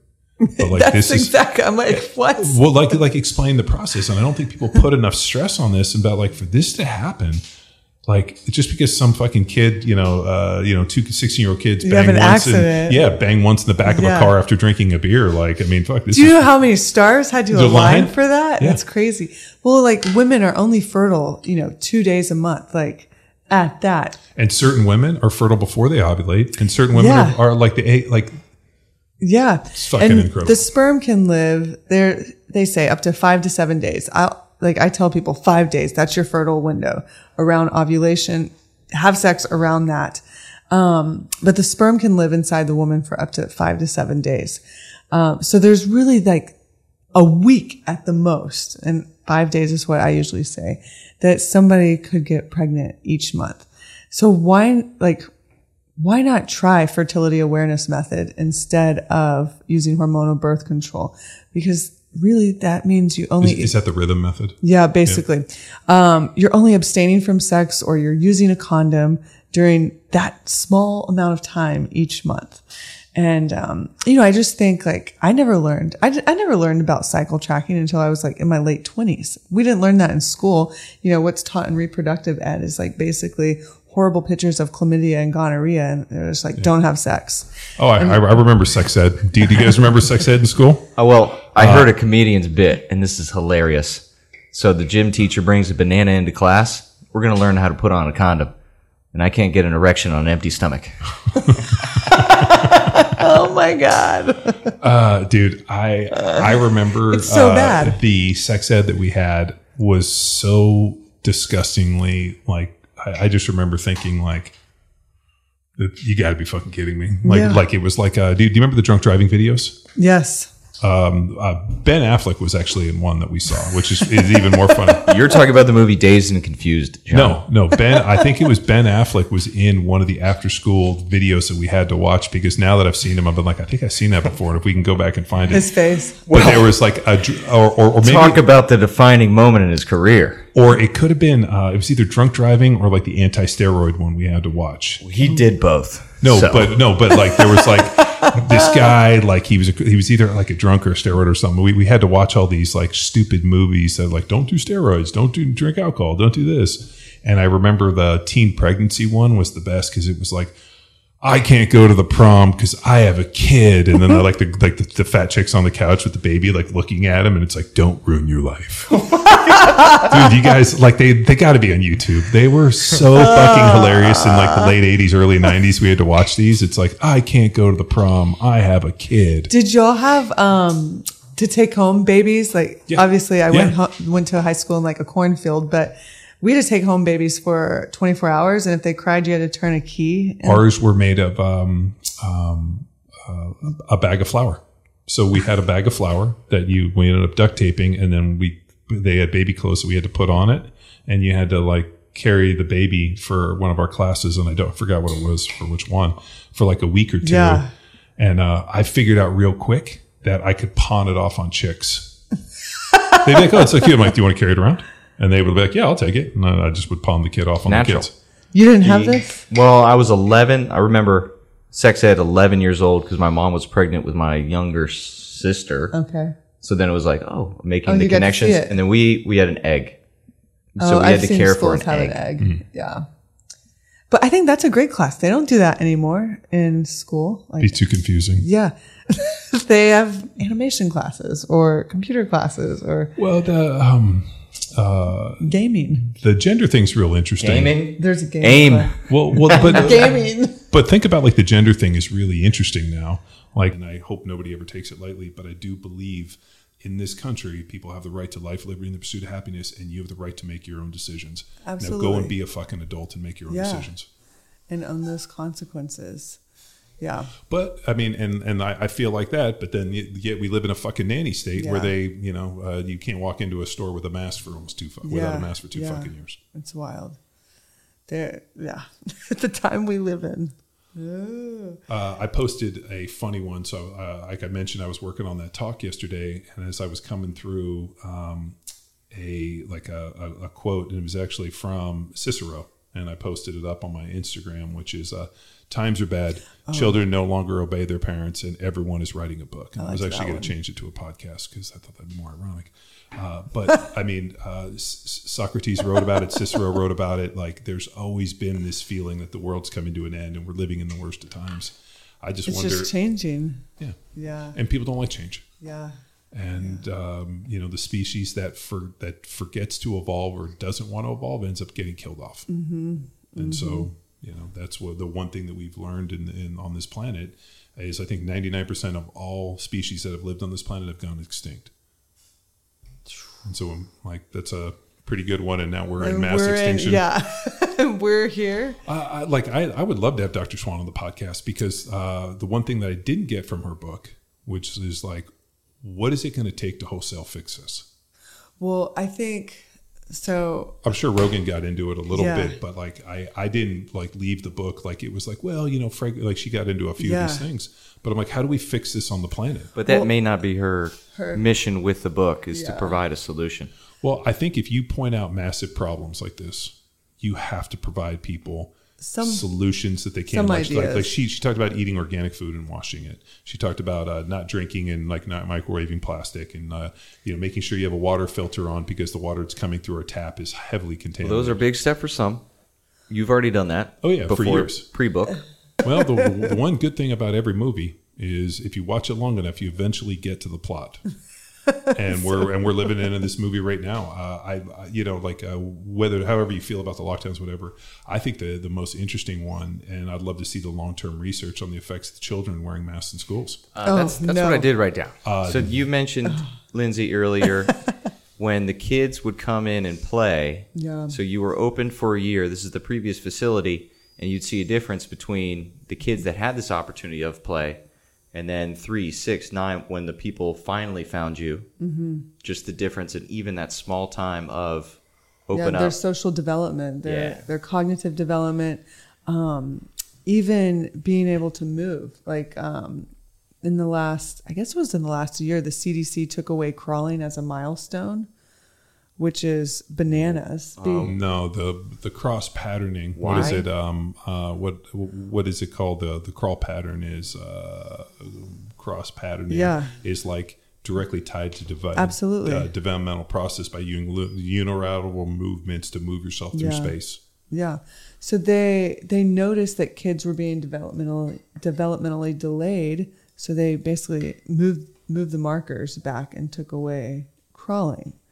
Um, so you know this was ah, this had to have been like maybe six months ago at the beginning of the year. Um, so you'll see a bunch of Instagram profiles like BirthFit. We did a post on like why crawling so important. Other Instagram like parenting, um, developmental profiles, why we need crawling, things like that. But um, you know, if kids aren't around other kids, they can't see right. like Yeah. motivation. They don't learn how to they don't learn how to socialize, how to play, um, and they become very unsecure in their bodies and their environment because there's no ex- experiences for them. Like we still have a kid in our office. Um, he's probably about two. He just turned two, and his parents brought him into us. We opened the office in January. They were there within three months, but um, they very um, I would say COVID scared. Um, so they didn't really see anybody. And, you know, being in the office, allowing him to interact with other kiddos, he's still not comfortable, but he's like in a place where he walks into the office now, walks back to the, the movement room. He's able to like interact in that way, but he still has to have his adjustments when he's on top of mom. Like it has to be mom. It's not dad, it's mom. Um, dad can't bring him in, even though that would help out, you know, with convenience sake. But um, we see things like that all the time right now. And part of the BirthFit education is you're having ladies move and do these different crawling patterns. Oh yeah, dead bug work. So Yeah. explain the purpose of that. The the mom moving so the kids can help. Well, yeah. So, like, if you're just thinking about this postpartum wise, we use thing movements called the BirthFit basics. Y'all have like a dead bug va- variation. Um, kids go through these developmental movements when, like, I talked about this at Power Athlete Symposium, like 2018 or something. Um, whenever we learn to move as humans, when we're left on a beautiful rug with like no interruption, no uh, bumbo seats, nothing, but just a toy, maybe a little motivation like a block or something, then we start to move and we all go through these developmental milestones in a sequential order, in the same order. Um, and they ideally happen around certain times, like ideal, ideally crawling happens between seven and nine months maybe a little later it's okay if it does but as long as we go through these developmental milestones that helps our social and cogni- cognition cognitive development as well. Um, so we have moms do the BirthFit basics and it's cool because they're doing that at the same time babies watching them and baby sees like the biggest the biggest tool you have as a parent is Autistic monkeys. demonstration Yeah, so we we You learn um, like kids learn mannerisms. They learn how to walk. They learn gait. They learn everything by watching their parents. Yeah. That's why like the more active you are as a parent, and the more you move through space in this, like you know, good moving kids have good mo- moving Yeah, parents. it's just like. absolutely. Uh, I mean, the, the other one we found taking your kids to birthday parties is usually the asshole kids have asshole parents. where like to the point where like you're like that kid's a fucking dick, and you meet the parents, you're like, Have you researched this? everything fucking checks out. Uh, like you'll see when Case you studies. take when you take your kids to school, you'll be like, this kid's a little asshole, and then you meet the parent, you're like, ah, story makes checks sense yeah Well, as a coach of teens, I see some differences between the kids where the parents are very proactive. They come and meet you. They're there, and then Mm-hmm. the, the kids that you know are either dropped off or find their way to practice. So even Mm. Yeah. you know in the later years. So Yeah. I think as a parent, you have to be a little bit of a blend of both. So like the thing that this I'm not is- saying overactive, no, John. No, no, no, no. So this is what I've observed is that as a parent, you have to like be active and interested and involved enough that the kid knows that you're involved in watching, but not so active that they don't learn to do shit for themselves. So there's like this interesting thing of like, uh, I want to be there. Um, like I'm dealing with this in Cash's football. So like he um, he missed two weeks because we were on a trip and the whole deal. So he's a little behind. So he gets there and like uh, I went out uh, first, or the Kate took him the first time. I took him last time, and uh, the coach is working with like four kids to try and teach them to play. And then Cash and his other buddies were playing obviously scout team defense. And so the coach is over there working, and uh, the kids were kind of milling around. And I was like, "Hey, is it cool if I coach the defense?" And he's like, "Sure, do whatever." And so I brought the kids over. I'm like, "Here's what we're gonna do." I know we know exactly who's going to get the ball because we can see them drawing the plays back there. I want you guys to do here, and you're going to crash. I'm going to yell casino, and you guys are all going to run. And so I'm over there like coaching them up, dude. We totally were, were getting them. And then they went to go play defense, and I was like, great, you guys are my offense now. This is what we're going to do. We're doing a bunch of misdirection handoff, and we had some nice runs. And the coach is like, wow, that was great. And I'm like, I'll take. Uh, I'm happy to take the kids that you don't want. Uh, and like it's not that they don't want, but like at six years old, you're trying to find the kids that are like could probably help you win. And there's a whole bunch of other kids that are just oh, this, but like at the end of the day, like as long as everybody's having fun, they're outside and they're learning it. Um, and I've told people, I'm like, dude, I played a decade in the NFL. Uh, I was not switched on at that age. Like there were other kids that were way more switched on. Like I would have been probably on the scout team. Now that didn't mean that that was like. I mean, we, we didn't have flag football when I was a kid. I mean, but like, uh, so like I see it and I think like there's this idea that oh this kid like fucking you don't know anything that these kids are going to do. They're six. Yeah, they're six. I'm like, come talk to me when they're 16 or 17 or 18 years old. Now we'll figure this shit out a little bit. Like uh, Riley, the kid we worked with, what a what a really nice kid. Aren't such? I love I, that family. I, was uh, like, he was uh, uh, such like um, not only a um, good-looking kid, like physically, like he's like Oh, he's a huge. like he's a good-looking kid, but like well put together, like like good proportions, like just physically, like so. Um, I know this sounds so weird, but playing football, like you size people up real fast, Yeah. like physically, you got to be able to run the line, look at a dude, and you kind of like you go through like the the checkpoints, like really well put together, good shoulders, like you know, like a good shaped there's head. pot- there's potential there. Well, he, he um, so that's another one I laugh at. Like I constantly look at people's heads, and I'm like, oh, he's, he's got a good shaped head. It's kind of square and blocky, and you see other people that have like a pointy cone head or a weird fucking head, and I'm like, that dude's got a weird fucking head. And I played with a lot of dudes that had weird heads, but I was like, he's got like physically, he's well put together. I mean, he's a little light on in his ass, but he's only 15 years old. Yeah. he's going to lift weights. He's going to get bigger, and I was like, man, you have so much potential, and a really nice kid. And I like, and so I know when his mom came in, and we were like, "Dude, I, I'm just happy. I'm, I'm one. I'm so um, like impressed that you brought him here because I know it's not an easy drive, and the fact that they showed up and she was nervous. They went and stayed at a hotel the night before. I was like, "Mom, you did a great job. Like, we're happy to help him." And it was just a very nice kid, and it was extremely refreshing because I listened to Chris's stories, working with some of the lacrosse kids in this, and I know like um, there's kids like that, and there's kids aren't like that, and that's just same way it was when we were growing up in this. And he's a very nice kid, and I wish him nothing but the best. And hopefully, even to the point where I said to his mom, like, I think this kid might be too fucking nice. he might be. He need, I was like, he needs to go Yeah. live with Doris Wellborn. I was like, you need to send him to California, live with He's a Doris. He'll fucking straighten his ass out in about two You would weeks. let him date your sister? Is that what you're saying? Uh, what's dude, what's the, some of those old high school uh, football ones? So, so when Oh, you're uh, so He's nice, I'd let you yes date my ma'am, no sister. ma'am. Like, Oh yeah, no, to, to to the point where he was giving me yes or no sir, and I was Yeah. like, first of all, dude, you don't call me sir, just call me John. And he's like, I know it's hard. I'm sir. You yeah, can call I'm, me I'm sir. sorry. Uh, and I was like, call Chris sir. He needs that. But um, so my brother, uh, my brothers played college football, and I was pretty young, and uh, I was thinking I was in high school, and so the, I used to go, and I thought I was super cool to stand on the sidelines because I like wanted to see it, and I was in the middle. And I remember the, the my brothers played offense, and they went out, and um, uh, my brother's roommate or one of the guys was a guy named Heath Martin, and Heath was uh, uh, like the coolest fucking cat in the world. He was from Georgia, had like a southern accent. Dude was super strong, like fucking big neck, and he played middle linebacker, and he used to just fucking murder people. Um, and I remember he came out, and their linebacker coach uh, was like motherfucking two, like two of the other linebackers because they played like a four three. And I remember he said to the guys, he's like, Jesus Christ, you guys aren't there doing anything. He's like, you know, frankly, you guys are the nicest linebackers I've ever seen. You guys are so nice. I'd let you date my sister.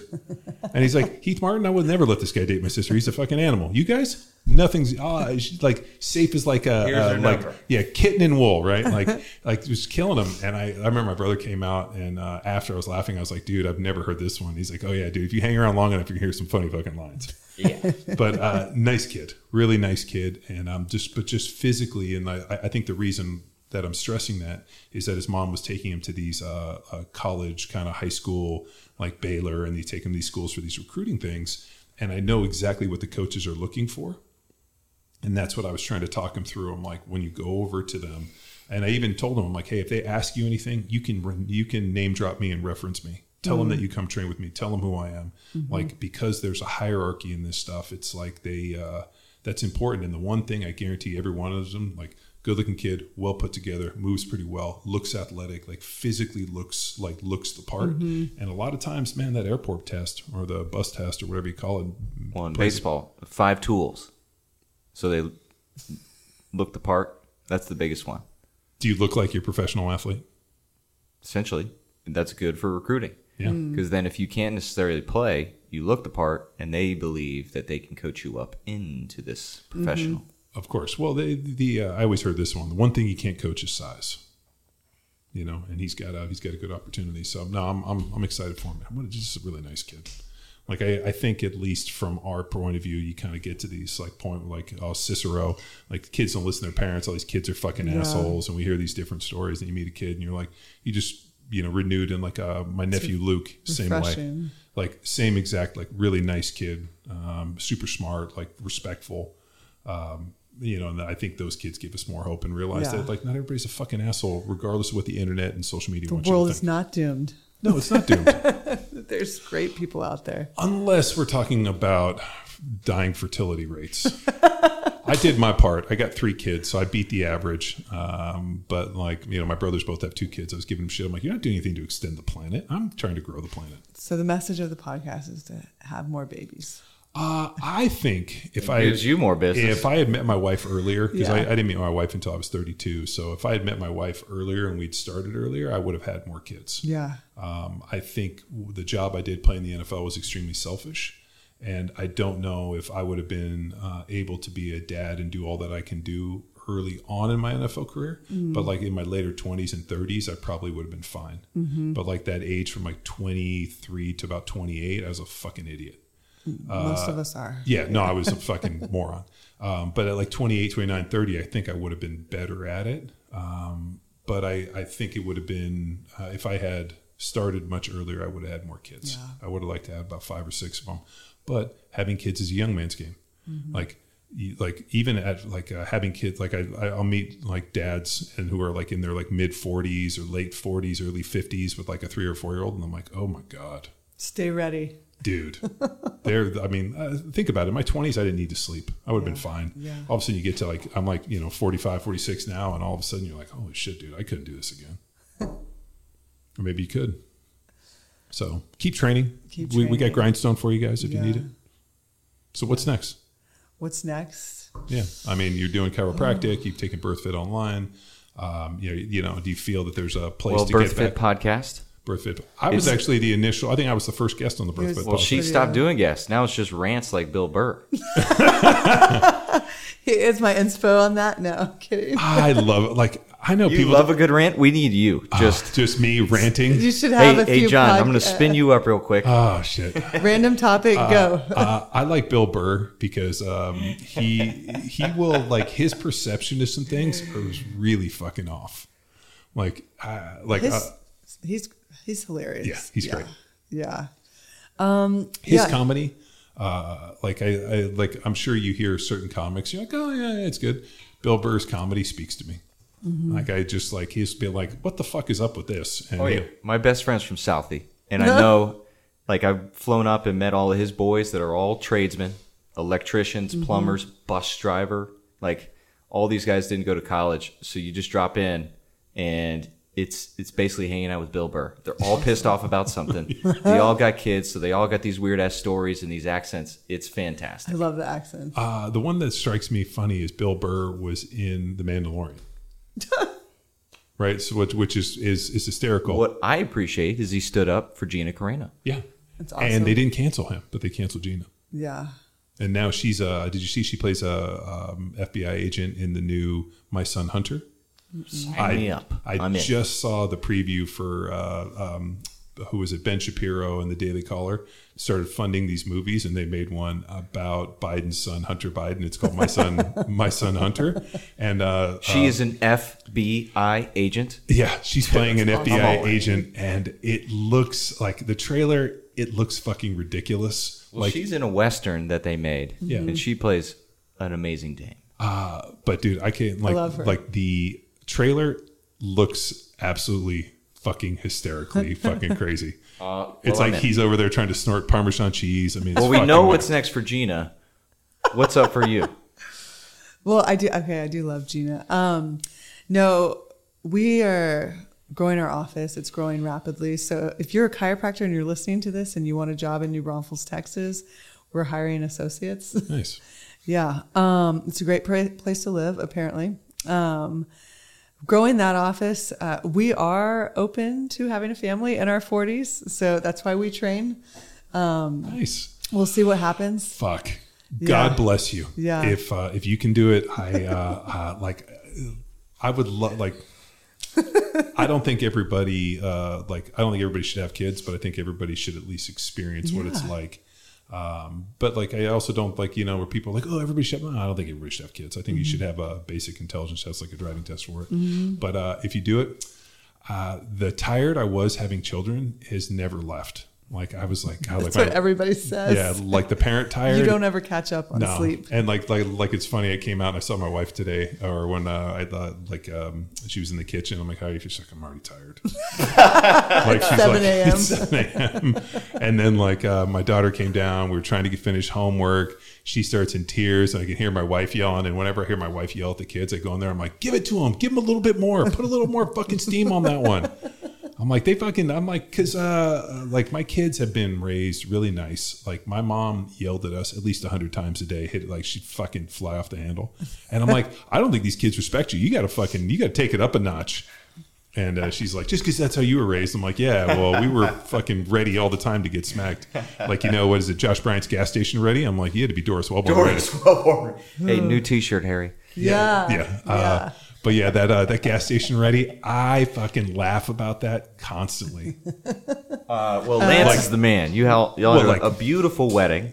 I hate. came, yeah. I hate Sorry, to be missed that it. guy. Sorry, I missed Yeah, it. yeah. I had to interrupt your DJ, remind him that we are in Wimberley, Texas, and we need some country and oh western, yeah, please. yeah. That's good. What, what, Good. what was just like hip hop? Uh, well, it, there was a lot of kids at the the wedding. It was, you can imagine. It was so it was fun. Kidz Bop, Oh. and they were dancing around. I'm like, I'm in my boots. I got my dress hat. I'm dress ready hat. to go. I'm ready to two step around here. The the wedding was awesome. It was um, at Cypress Creek, Mm-hmm. and we had LMNT margaritas. And the next day, when I was like picking up stuff, the bartenders were like, "We've never seen people drink so much tequila and stay hydrated." like what? okay, awesome. But um, yeah, Lance is awesome. He's um, speaking of tradesmen, he's an electrician, um, and we were talking about you know goals and things for the future, and we were talking about schools for kiddos. And do we want them to go to university? And I'll intersect this in here. We're like, I don't know if we want to send him to college right away. Like he was in the military, he was a Marine. Um, and then he came back and taught CrossFit seminars in South America for a little bit, and then became a welder and electrician. He was like, I think learn a trade or go to the military for four years. And I was like, I kind of like that. Like, that is awesome. Because then you don't go in um, student loan debt like half the world right now. I was like, okay, that's that is a great thought. I'm into that. Um, do you, do you think college will still be a thing?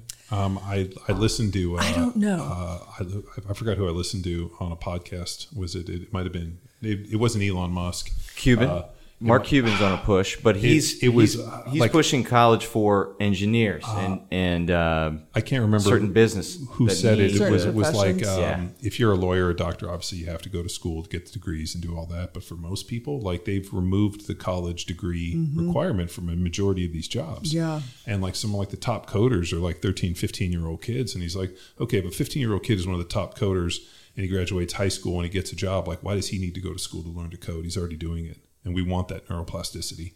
So I think that there's uh, um, I I had a great experience in college. I got to go play football. I got to go to Berkeley. Like you know, like it was. Oh, I it- loved college. It, was super impactful to to me to the point to the point where I'm like working with my kids this morning, and like we're working on these, um, you know, like book report stuff, and I'm like talking to her about argument and like you know the uh, um, hero's journey and this, and I was like, and you know, I used to teach. I taught in the uh, uh, Oakland Public School District. Like this is what I did, and like it was so impactful for me that all like the the maybe the thought that like that that isn't going to be a thing and they won't get that They won't get- experience yeah.